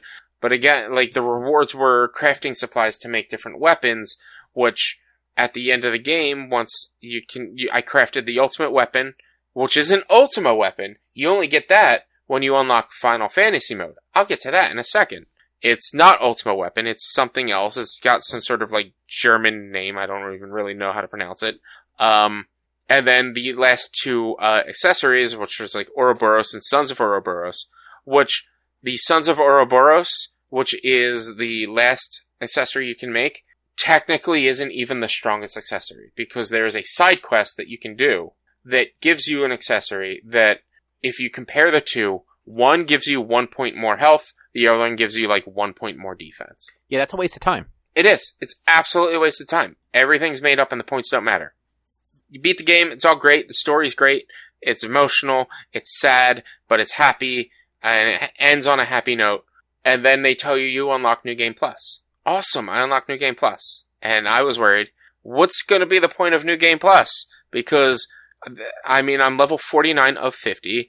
Uh, all's, there's no point in, in upgrading any of my icon abilities because I have my ability set. So there's going to be zero progress. What's the point of New Game Plus? Oh, also you unlocked Final Fantasy mode, which is a harder game and level cap is now 100 and you can combine your pre-made weapons with the same weapon type to make, to make them stronger. Um, and then you you can get to level 100 now, and that's level cap by the way. Is level one is 100 and not 50, and that's where I'm. All right, it's going to take because I looked this up. I told you guys before. It's going to take 20 hours to do New Game Plus after skipping everything and not doing side quests. I'm done. I'm done. That's just too Yeah, much. Yeah like Yeah. I I don't blame you. Like I want to do it. I enjoyed the game enough to want to do it, but at least right now it ain't happening. Like I want to see what this new game plus was because they did really good with the hard mode in Final Fantasy VII Remake. I personally think the best way to play Final Fantasy VII Remake was on hard mode, and I wish that was available right away because it made playing the game you, you had to actually strategize playing the game. You had to actually think about what spells you were using and, and, and, and manage your MP because you couldn't use items. But this, I like, I, I don't know how much they're going to be able to enhance the gameplay by just making it harder. I like, I don't know if it's going to be worth the difficulty because there's only so much I can take of that gameplay that I have everything unlocked now. So it's just going to be me getting stronger weapons at this point and that's it. Which is just going to be no progress, no change in progress, and just boring. Because it's going to be me using the same abilities for 20 hours. Yeah, that doesn't that, that doesn't sound like any fun. I- Unless like they alter how the abilities work or unlock more abilities in in in in Final Fantasy mode. Who knows? I don't know. Um, I will say though, Odin best ability. Uh, Shiva, Shiva and Bahamut, uh, fucking suck so much. Um, so you have you have Garuda at least, right? You you had Garuda. yeah, I, I have I have Phoenix and Garuda, and that's it. So like your circle with Garuda was to grab and pull them. When you get Titan, he has like a block. When you get Ramuh, uh, you can actually target multiple enemies, and then if you hit them with an if you hit them with the target, and then attack them, it chain lightnings things. Um, Shiva's is another dodge, like Phoenix's, Oh, but the only difference is if you get a perfect dodge. This one is is a dodge and not like a dash. And if you get a perfect dodge, it will like it'll flash freeze them. But you need that perfect dodge to get that. Um, and then fucking Bahamut's. You hit circle and he starts charging up Mega Flare, and it's up to f- five levels, I think. And you can't attack. You can't do anything while charging. But if you dodge abilities, it charges faster. And then when you can use it, when you use it finally, it randomly hits the battlefield. Like it's constant random attacks on the battlefield. This sucks. that that's dumb. Odin's That's- wa- Odin's was by far the best because you pull out your Odin weapon. You don't charge your limit gauge uh, when you have Odin's weapon out. Um, and every attack, every maneuver you do using Odin's weapon fills up a gauge up to five levels, and it fills up pretty fast. Um, up to five levels. If you, u- if if it's uh, at level five and you hold square to attack, it's an instant kill on all small enemies or all enemies that don't have a stagger bar, and it's at least like twenty to thirty thousand damage on stronger, and it's badass and it's awesome. And with Odin's abilities, you like for instance, I kept using his ultimate, which re, re refills fast. It charges that up if you have a certain object, a certain accessory. It will charge it up to four, level four in one use of Odin's ultimate ability. So then you only have to fill it up a little bit. The only downside is it doesn't hit as hard as your normal attacks. But you kind of hit more often and more frequently. So it might be like similar DPS. But that was like, that was the best ability. Uh, but yeah, Final Fantasy 16, man, it was, it is somehow still one of the better games I've played in a long time. But also kind of one I think it's funny that you just spent the last like twenty minutes bitching about how bad everything is. You're like, it's a really good game though. It everybody. is though. Like, like it is. There, there are very, like I said, there's a lot of really good things about this game, but then there's just a lot of small, minor, not great things about this game. And like the minor, not good things bring it down and are the things I have the complaints about.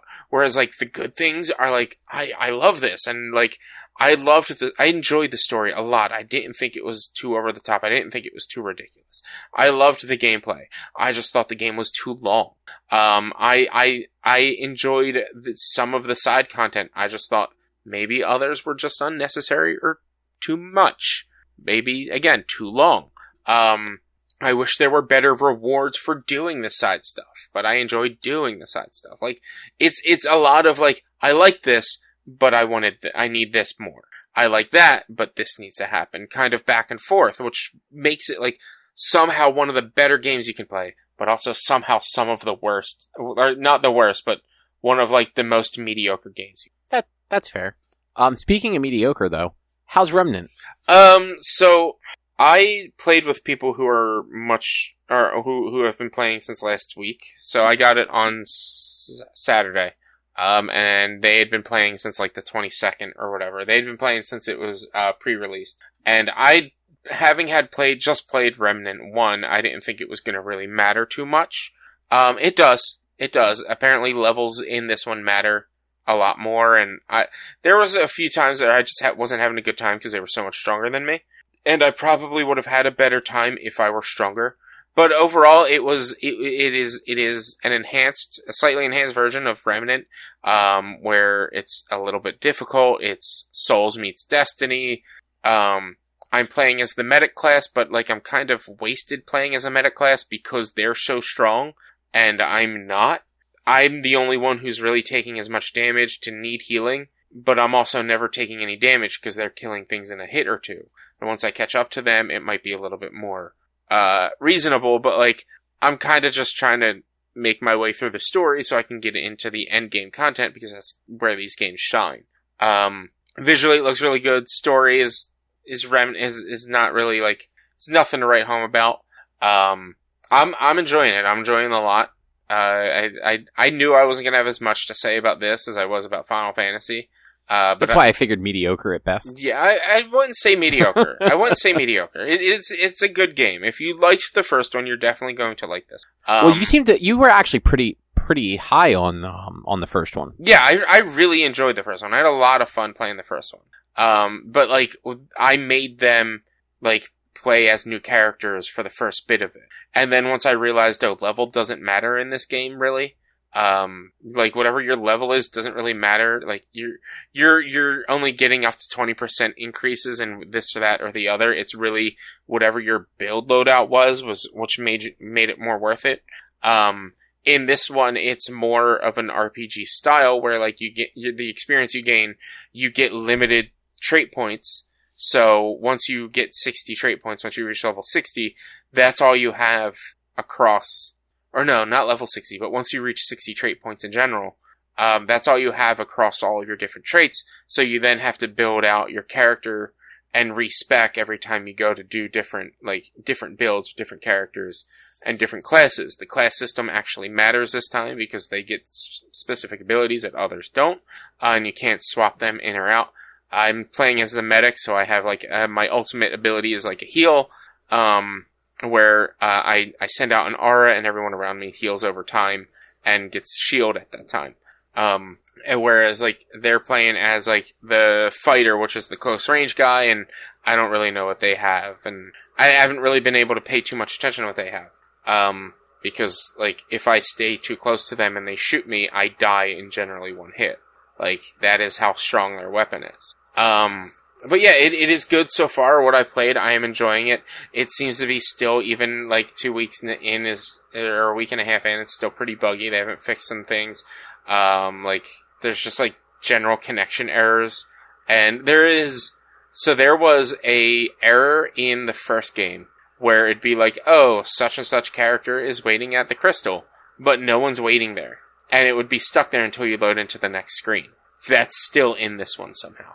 Cheat. Which is like, I mean, it's not like a game breaking glitch or anything like that, but it's still like, how is, how is this not fixed? What did you not fix about this? Um, but I, I haven't really played with any of the other characters or classes. I want to play as the, the handler, the dog class, but I'm told like it kind of isn't all that great because a lot of the enemies you fight are in the air and he's stuck on the ground. So he's kind of stuck being support and healing instead of attacking.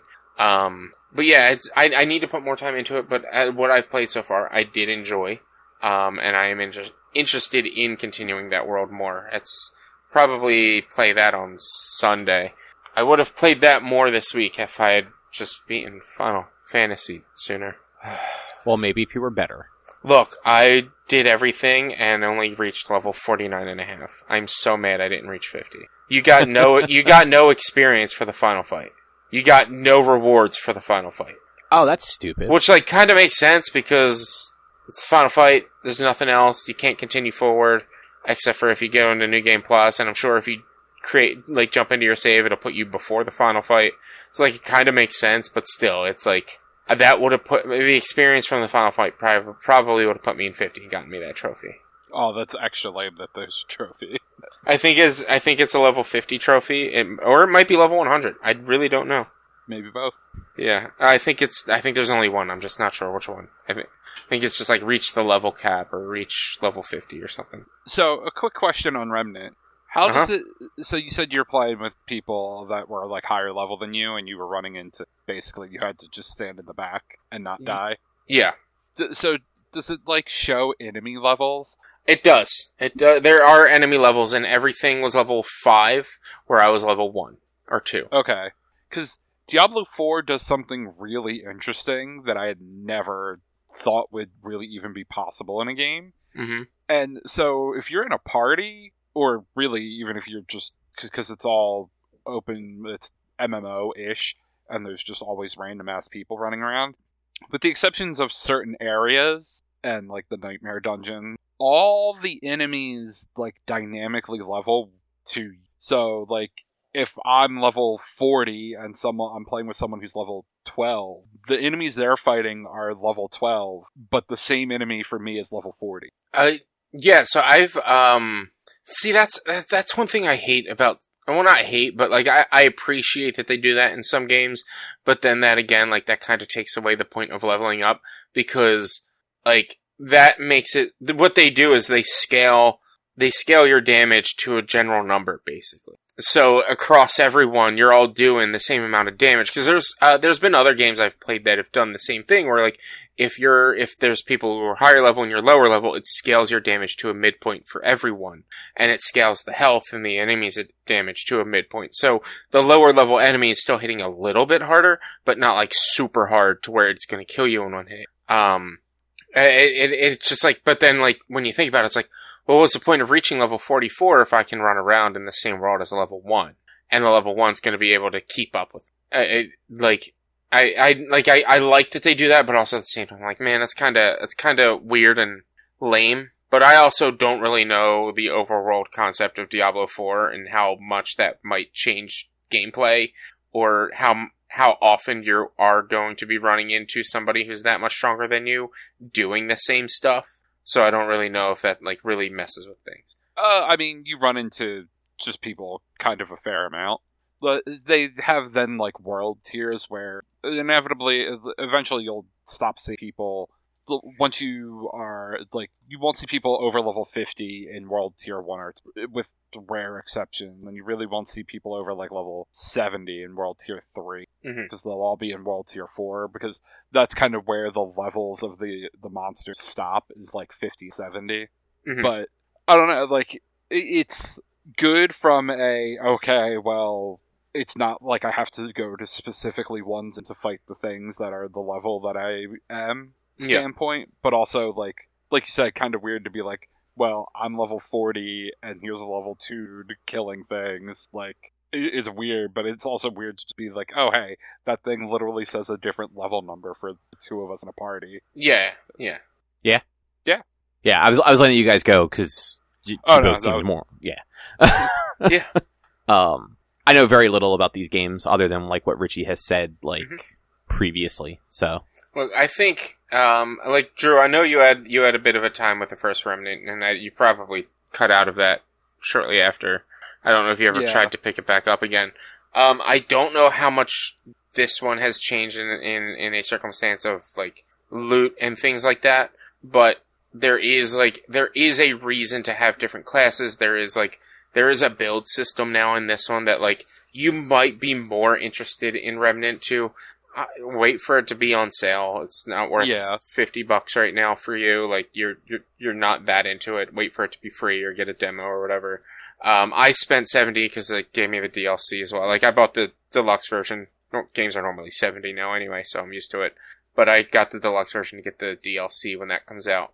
Um, but yeah, I, I enjoyed it. I, I, I enjoy it. We're we're gonna get more into it over the next couple of weeks. It's it's um yeah, it's it's now like the new main game on stream. but also stream is going. Okay. Stream is kind of turning into like a different game every day right now because I don't have any set game that I really feel like I have to beat right away, and I just want to play what I want to play right now because I am tired of having super long games. That is totally valid. Mhm. I think this is the most RPGs I've beaten in a year in my life. It might be the most RPGs period you've beaten. No, I mean, no, I've, I've, I honestly probably can, it, with the exception of like 21 and 22, because I didn't really play a lot of art. Well, no, I played, I played, uh, Monster Hunter Stories 2, which I still never beat, because I just kind of fell on it. Like, with the Yeah, exception. again, you didn't beat it. What's that? You didn't beat it. No. it Doesn't count. But like, with the exception of those two years, um, I used to play a lot of RPGs. Like, I have Final Fantasy VII Remake, um, I guess, well, I mean, it was an expansion, but like Yuffie's story, um, like those are longer games. Um, I, I used to do like at least one RPG a year. I enjoy RPGs. Like, I, I remember, uh, what was it? Um, Last Remnant. It was on the 360. That game was great. I remember that, that game. That game was great. That was a sad story too. Sad ending. Um, and then I, I can't remember other RPGs. I never played. Uh, was it Infinite Undiscovery? Was one of them? That, that was a game, yes. Yeah, I think that was one that I might have never beaten. Actually, I can't remember if I beat that because that There was was like Lost Odyssey. I had never played Lost Odyssey. I know that, and I know I wouldn't really want. I didn't really want to at the time because all of the sad story stuff was Evangelion. They they just wrote it in images, and you had to read that. And I was like, "Fuck this." Um, Oh, right, right. yeah.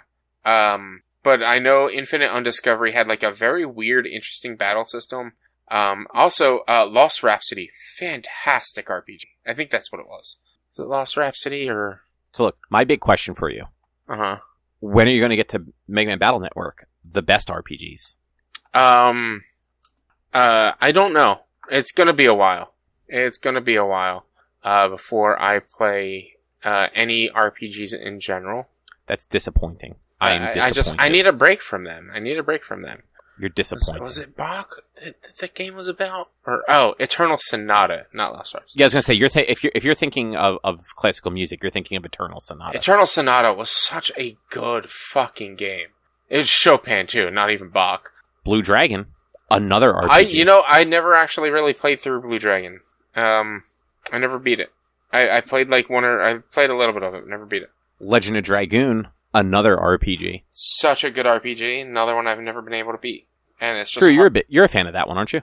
Yeah, I've never beaten that one either, though. Like, I feel like I've gotten to the second disc. Pretty sure I have a copy of it sitting right here. I'm yeah, I'm pretty sure there's a copy of it behind me on the shelf right now. I know that's one of the games that like people um have been like wanting a remake or remaster of, I'm like pretty just some sort of like modern updating to it. I'm pretty sure they're working on it. I don't think anything's been like officially confirmed. It's just a lot of rumors. Yeah, But no, may- definitely nothing confirmed that I've ever seen. I Yeah, think just a I- lot I- of people wanting it. So like there've been like some developers that have been like that would be cool. Um and I think it might have been on one of those like weird leak lists for like um the Nvidia Shield or something like that. Oh no, what it is? Uh, it's it's on PS Plus Premium. Is what it is. Is what I was thinking of. oh, that- okay. yeah, I that do yeah. remember that. Like it was like a slight, like maybe a little bit of an upres or something like that, but nothing like major. Nice. Well, you want to move on? Do the last last little thing real yeah, quick. Yeah, let's go because we've been going long. We have. That's why I'm I'm trying to move us along. You and your fucking games to play. Okay, I tried to stop Remnant like ten minutes ago. Um. So I finished Dragon Ball. Dragon Ball Z. It's done. It's over. It I, it actually ended in the mid '90s. so you know I'm I'm late to the game, but I finished it. How was it? You know what? It was it was fun. I enjoyed it. Um, it's one of those those series where it is very easy to read. Like I'd imagine. Like you just all of a sudden like like you're like I'm going to read a chapter and then all of a sudden like an hour goes by and you've read like 14 chapters, 15 chapters, 20 chapters, however many. Um and it's not the manga is actually pretty different from the anime. Um cuz like the anime obviously like there's the filler but um s- there are some scenes that play out differently and scenes that just hit differently when it when it's animated and everything.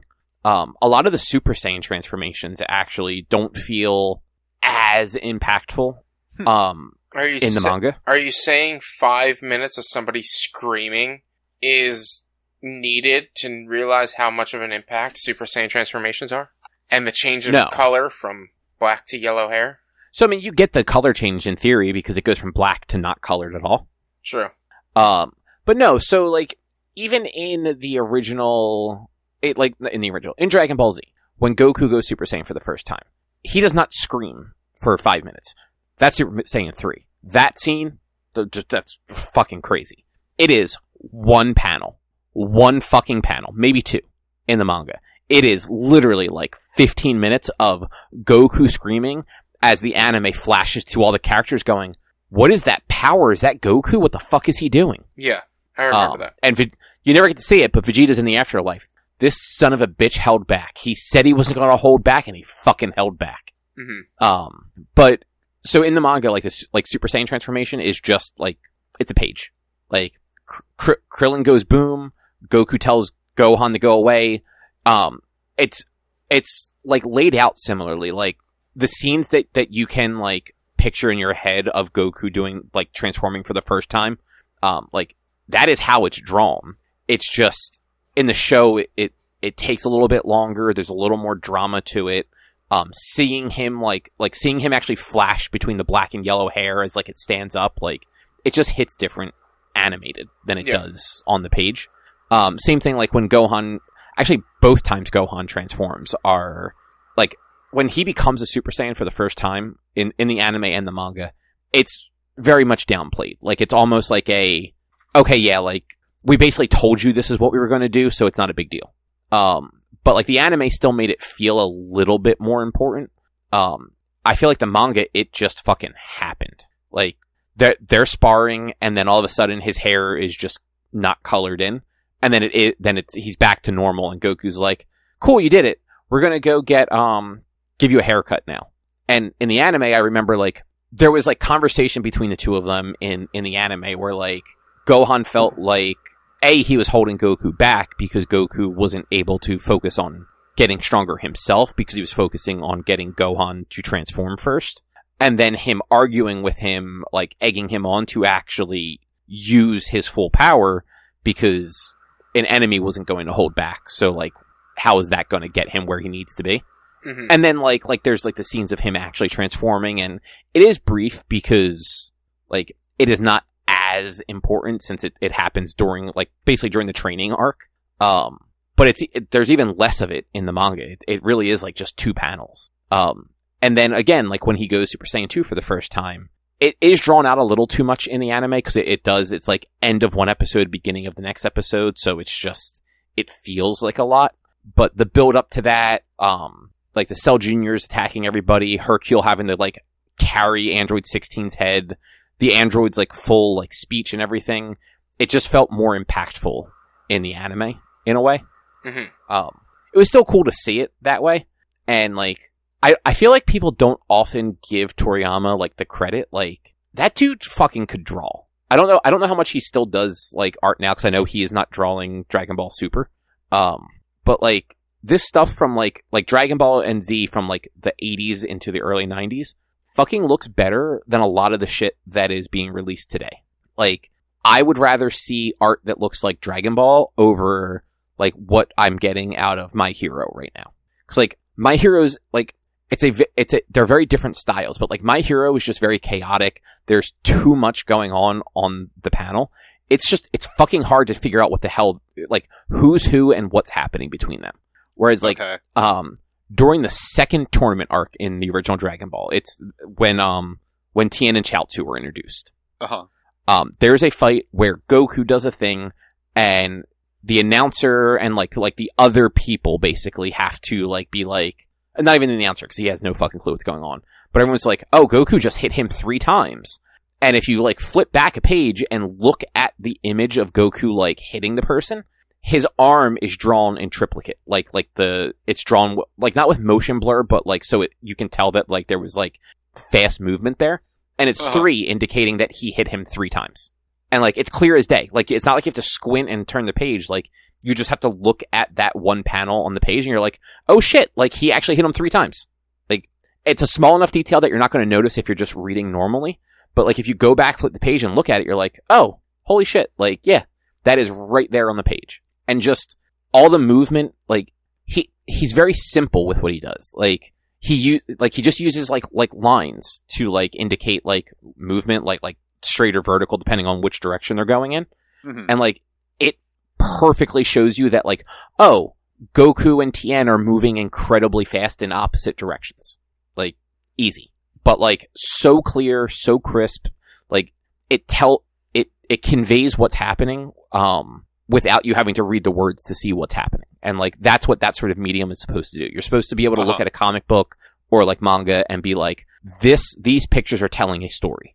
Like the words are expanding on that story, but the pictures are telling the story. Mhm. And fucking Toriyama's art is telling the story, and that's just impressive because it, yeah, what thirty years old, more Mhm. al- almost 40. forty. Because I like Dragon Ball is almost forty. Yeah. Um, and also like Dragon Ball, very pleasant. Like it has its problems. Like all of the the all of the like the sexual humor in it is just when you're like young and like if like you watch this on like Cartoon Network in like 2000, like you don't necessarily pick up on like how fucking gross some of this stuff is, but like that stuff is like it's bad. Like it was unnecessary, but like there's enough good to go around it that like it doesn't make you forget that stuff happened, but it's like this is still an enjoyable series even for its problems, Uh huh. which I appreciate that. Yeah, that's good. Yeah, and like it in some cases like the problems in the manga like they definitely play them up more in some cases in the anime from what i remember like um the one that, that sticks out the most is at the end of z um when gohan is training with the old kai like getting his powers unlocked um goku bribes him with um he initially s- tries to tell gohan that he had to make um make videl like do something with him um, but then when Gohan declines, uh, he he then changes his mind and goes, "Oh, I'll I'll just get Bulma." And like in Goku's head, like it's not a big deal, but it's still kind of messed up. And the mo- the the anime just, I feel like I remember the anime them like dwelling on it more and making it seem more vulgar than what the manga did. The manga was just like, "Hey, I'll introduce you to a pretty lady," which like still has its problems because Goku is first offering up a teenager and then offering up like somebody against their will to meet like this creepy old alien man. But like it's not overtly sexual the Mhm. way the anime did it. So yeah, that's my rant on that. But yeah, enjoyable. I don't have to read Dragon Ball again. Um, I do have to catch up on Super. Like I, I'm I'm curious what they're doing with that, and I'm like several months behind. But that is a monthly book now, so it's not like several months is only like maybe six chapters. But good times, good times. I recommend going and reading Dragon Ball. All of it is on the Shonen Jump app. You can just do the um. It's split between the two series, so Dragon Ball and Z, and I think they have up from the, the entire Saiyan and Frieza sagas. They have a version on Shonen Jump that's actually colored, so it's not just the black and white. Oh, neat. nice. I don't know that they've gone any further than that, but I know they have um up through the Frieza saga done. So yeah, that's all. Dragon Ball, it's fun. I like it. Um, Kid Goku definitely better than Adult Goku. Uh huh. I mean, Like adult Goku's the worst dad ever. So you know what? In the a- it, uh, in the anime, in the manga, he is, but he also isn't as bad. He's not. He's the worst dad ever in the manga, just not as bad as in the anime. The adaptation that more people has seen. Yeah, and like he's definitely but they worse added in Super. The, and the anime had a lot more just random bullshit for him to be a bad dad in. Yeah. Yeah. My my favorite thing that I noticed in the manga during I want to say it was bef- it was during the Cell Saga. Yeah. Um it was in the um like the it, the the bit after um after Gohan and Goku get out of um the the training chamber um the room of spirit and time and like they're just chilling for that week before the before the tournament um Goku is driving a car um which means that somewhere in in, in this timeline the fucking episode where Piccolo and Goku go get their driver's licenses happened. But they never got their driver's license. They never show it on panel in the manga because that was a filler episode, but that scene in the manga means that Goku went and got a driver's license. But in the anime, they never got a license. He denied No, he did- giving them the license. I thought because I thought he ended up getting it No. at the end because he was driving later on. as far as I can remember, it's been a long time since I've seen that episode. As far as I can remember, the driving instructor denied giving them a license because, and I'm pretty sure this is a direct quote, you can fly, why do you need to drive? I vaguely remember that, but I think I think there is a reference later that they did end up getting them because the episode, like, there is a scene in the show where Goku's driving because it's the scene where um um uh Cell kills a bunch more people and Goku leaves and gets Dende to resurrect the um Dragon Balls. So yeah, um I was gonna say something else about Dragon Ball and now I forget what it fucking was. Shit. Oh, but yeah, Kid Goku, he's just he's goofy and he's just looking for a good time like in the best way. Like, and like some, some of his like bigger accomplishments were like almost like accidents. Like when he goes to fight the Red Ribbon Army, like he's, he's initially just looking for the four star Dragon Ball. Like that's all he wants. He doesn't want all of them. He just wants the four star because that was his grandfather's. Um, and he just, he has to keep beating the, these fucking guys up. And like their entire motivation for wanting the Dragon Balls is because the leader wants to be taller. Um, but near the end, they kill one, they kill like a friend, like somebody that like was helping him. And so after that happens, he beats the guy that killed him, which was General Tao. Um, and then goes and he's like, all right, I'm just going to go get the rest of the Dragon Balls and we'll wish your dad back. And he then goes and takes on the entire army at their base. And it's just this, this bit where like he- he's just, they don't even show a lot of it in the, in the manga. He just goes through and just beats them all. Meanwhile, like all of his friends find out what he's doing and they're like panicking and they're they're like trying to get there before he gets there to like either stop or help him. And by the time they get there, he has already beaten the entire army and like has no scratches on him. Mhm. Like has just taken out an entire army on his own. And this is like little kid Goku who like he can't fly. Like he he ca- he can do a Kamehameha, but like it's not like the Kamehameha. And like yeah, he just he he has a stick that grows and he just beats everybody. And then like he literally he he he gets rid of his um his tail weakness. Th- This is one thing I thought was weird.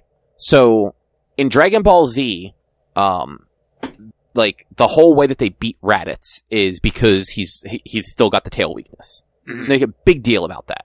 Um Goku like halfway through the series gets rid of his tail weakness as a 12-year-old. Off panel. Like Master Roshi just goes, yeah, like, just go train on your own. The next tournament is in three years. You should make it so that your tail isn't your biggest fucking weakness. And he shows up three years later, and somebody grabs his tail, and he pretends that it hurts, and he's like, nope, sorry, just kidding. Like, I got rid of that. I'm I'm- like, why did, what, why did you think that fucking, like, if you could do it, why wouldn't this guy who's stronger than you and has been fighting his entire life do it? Because nobody told them to just get rid of it. No, well, yeah, that's the thing. Saiyans are like were or like were the most feared race in all of the universe, uh, strongest race ever. If somebody was able to get close enough to a Saiyan to grab their tail, they would probably have killed the Saiyan. So Saiyans probably never trained to strengthen their tail because they should have been trained well enough to be able to kill anything that gets anywhere near them. I mean, yes, that's yes, but you figure by the time Vegeta and Nappa show up, they're both just like, "What are we bitches? That's not a weakness. hmm Like we haven't we haven't had that weakness since we were children. Raditz was a bitch. True. Um, but like at that point in the series, like Raditz was stomping the fuck all over them. Um, like Goku got rid of the weakness before he got rid of his tail. Like Kami's the one that got rid of his tail, which I I don't think I ever realized that Kami removed Goku's tail when he trained him so that he could resurrect the moon. Like I remembered Master Roshi blowing up the moon, and then I remembered Piccolo blowing up the moon. I never remembered that Kami like got rid of Goku's tail so that he could bring the moon back. I didn't know that they blew up the moon either time. Yeah, so um, I never really during paid the f- attention to Dragon Balls. during the first tournament saga, Goku um, turned into the giant ape while fighting Master Roshi in the, the finals of the match. And everyone thought Master Roshi was about to kill Goku with a powered up Kamehameha, but he just blew up the fucking moon. Um, and then in the beginning of Dragon Ball Z, when Piccolo is training Gohan, Gohan transforms and Piccolo blows up the moon again. And there, but there's actually a line at the end of Dragon Ball where Goku's like, oh yeah, like Kami didn't, Kami wanted to remove my tail for some reason. It, it was, it had something to do with resurrecting the moon, but I don't Hmm. get it because up to that, like up to the beginning of Dragon Ball, um, Z, Goku never learned that he turned into the giant monkey and killed his grandfather. Oh, jeez. Like, I don't think he learned that Saiyans did that until fighting Vegeta. Hmm. So, Uh, there's that. real quick. Um, I'm just gonna start like near the bottom paragraph. Goku carries the bus back to safety and returns to the instructors who are applauding them. The elderly man tells them that even though they have failed the test, he would trade his license any day for a chance to fly. The young woman agrees. With the two, re- when the two return home, Chi Chi finds out they failed the test and faints yet again. That's how the episode ends. Okay, so it must be the episode where they have the license where it's like offhandedly mentioned. Uh, I mean, Because he, he definitely drives in a later episode. or he just drives without a license. He's Goku. He's a bad dad. He- So I think, um, cause that, that bit was during the three years that they were training. Like that was pre-androids. And then him driving was post-cell becoming perfect. I don't remember. So. But Yeah. any I think that'll do it. No, that, that's gonna be it. Unless you guys have anything else you want to say. Nope. No, Uh, right. Dinner Go- was I- ready half an hour. I I, Sorry. I Go bought read my, Dragon Ball. I bought myself books for my birthday. It's the Jurassic Park books that I'm probably never going to read, but I want to read. I am Right. actually, so, like, true story, I am going to read Jurassic Park in September. Nice. So if you want to read it in September, I will force you to fucking read it. Force me to read it in September if I don't read Okay. it by then. Okay, that works. Um, but yeah, I think that's going to do it. So um, in two weeks, we are going to be talking about Less Than Jake's Anthem and Stand Atlantic's Fear. Um, but other than that, if you'd like to find more of our content, you can head over to www.one-quest.com. You can also help us out by supporting us at patreon.com slash onequest. If you can't support us there with your dollars, though, you can go to your favorite podcast platform, Apple Podcasts, Google Podcasts, Spotify, other places as well. Rate us, review us, subscribe to us. It all helps. You can also follow us on social media, facebook.com slash onequestonline or at one underscore quest on Twitter and Instagram. Our YouTube channel is youtube.com slash onequestvideo, and you can always send us emails to social at one-quest.com. And Rich, what is your streaming? Uh, Twitch.tv slash B underscore walnuts, YouTube.com slash at walnuts, and probably Kick soon as well, since I'm simul streaming. Might as well do them all. Um, check me out, Variety Streaming, Monday, Tuesday, Thursday, and Sunday. Uh, the day this releases, August 3rd, is my birthday. We're doing a birthday stream starting around 5 o'clock Eastern Time. We're going to start with some Exo Primal, move to some Jackbox Party Pack 3, uh, and then maybe Among Us if we have enough people, maybe some Mario Kart. I don't know. We'll see. I'm planning like 5 to midnight, something like that. We'll see what happens though. So come check it out. Nice. Also, if I forget to say something tomorrow, happy birthday. You're gonna forget, but thank you. Yeah. I got a long day tomorrow, so I very well might. But Yes. happy birthday anyway. Thank you. Otherwise, we will be back next week with something else to talk about. Thanks for listening. Bye. See you. Bye.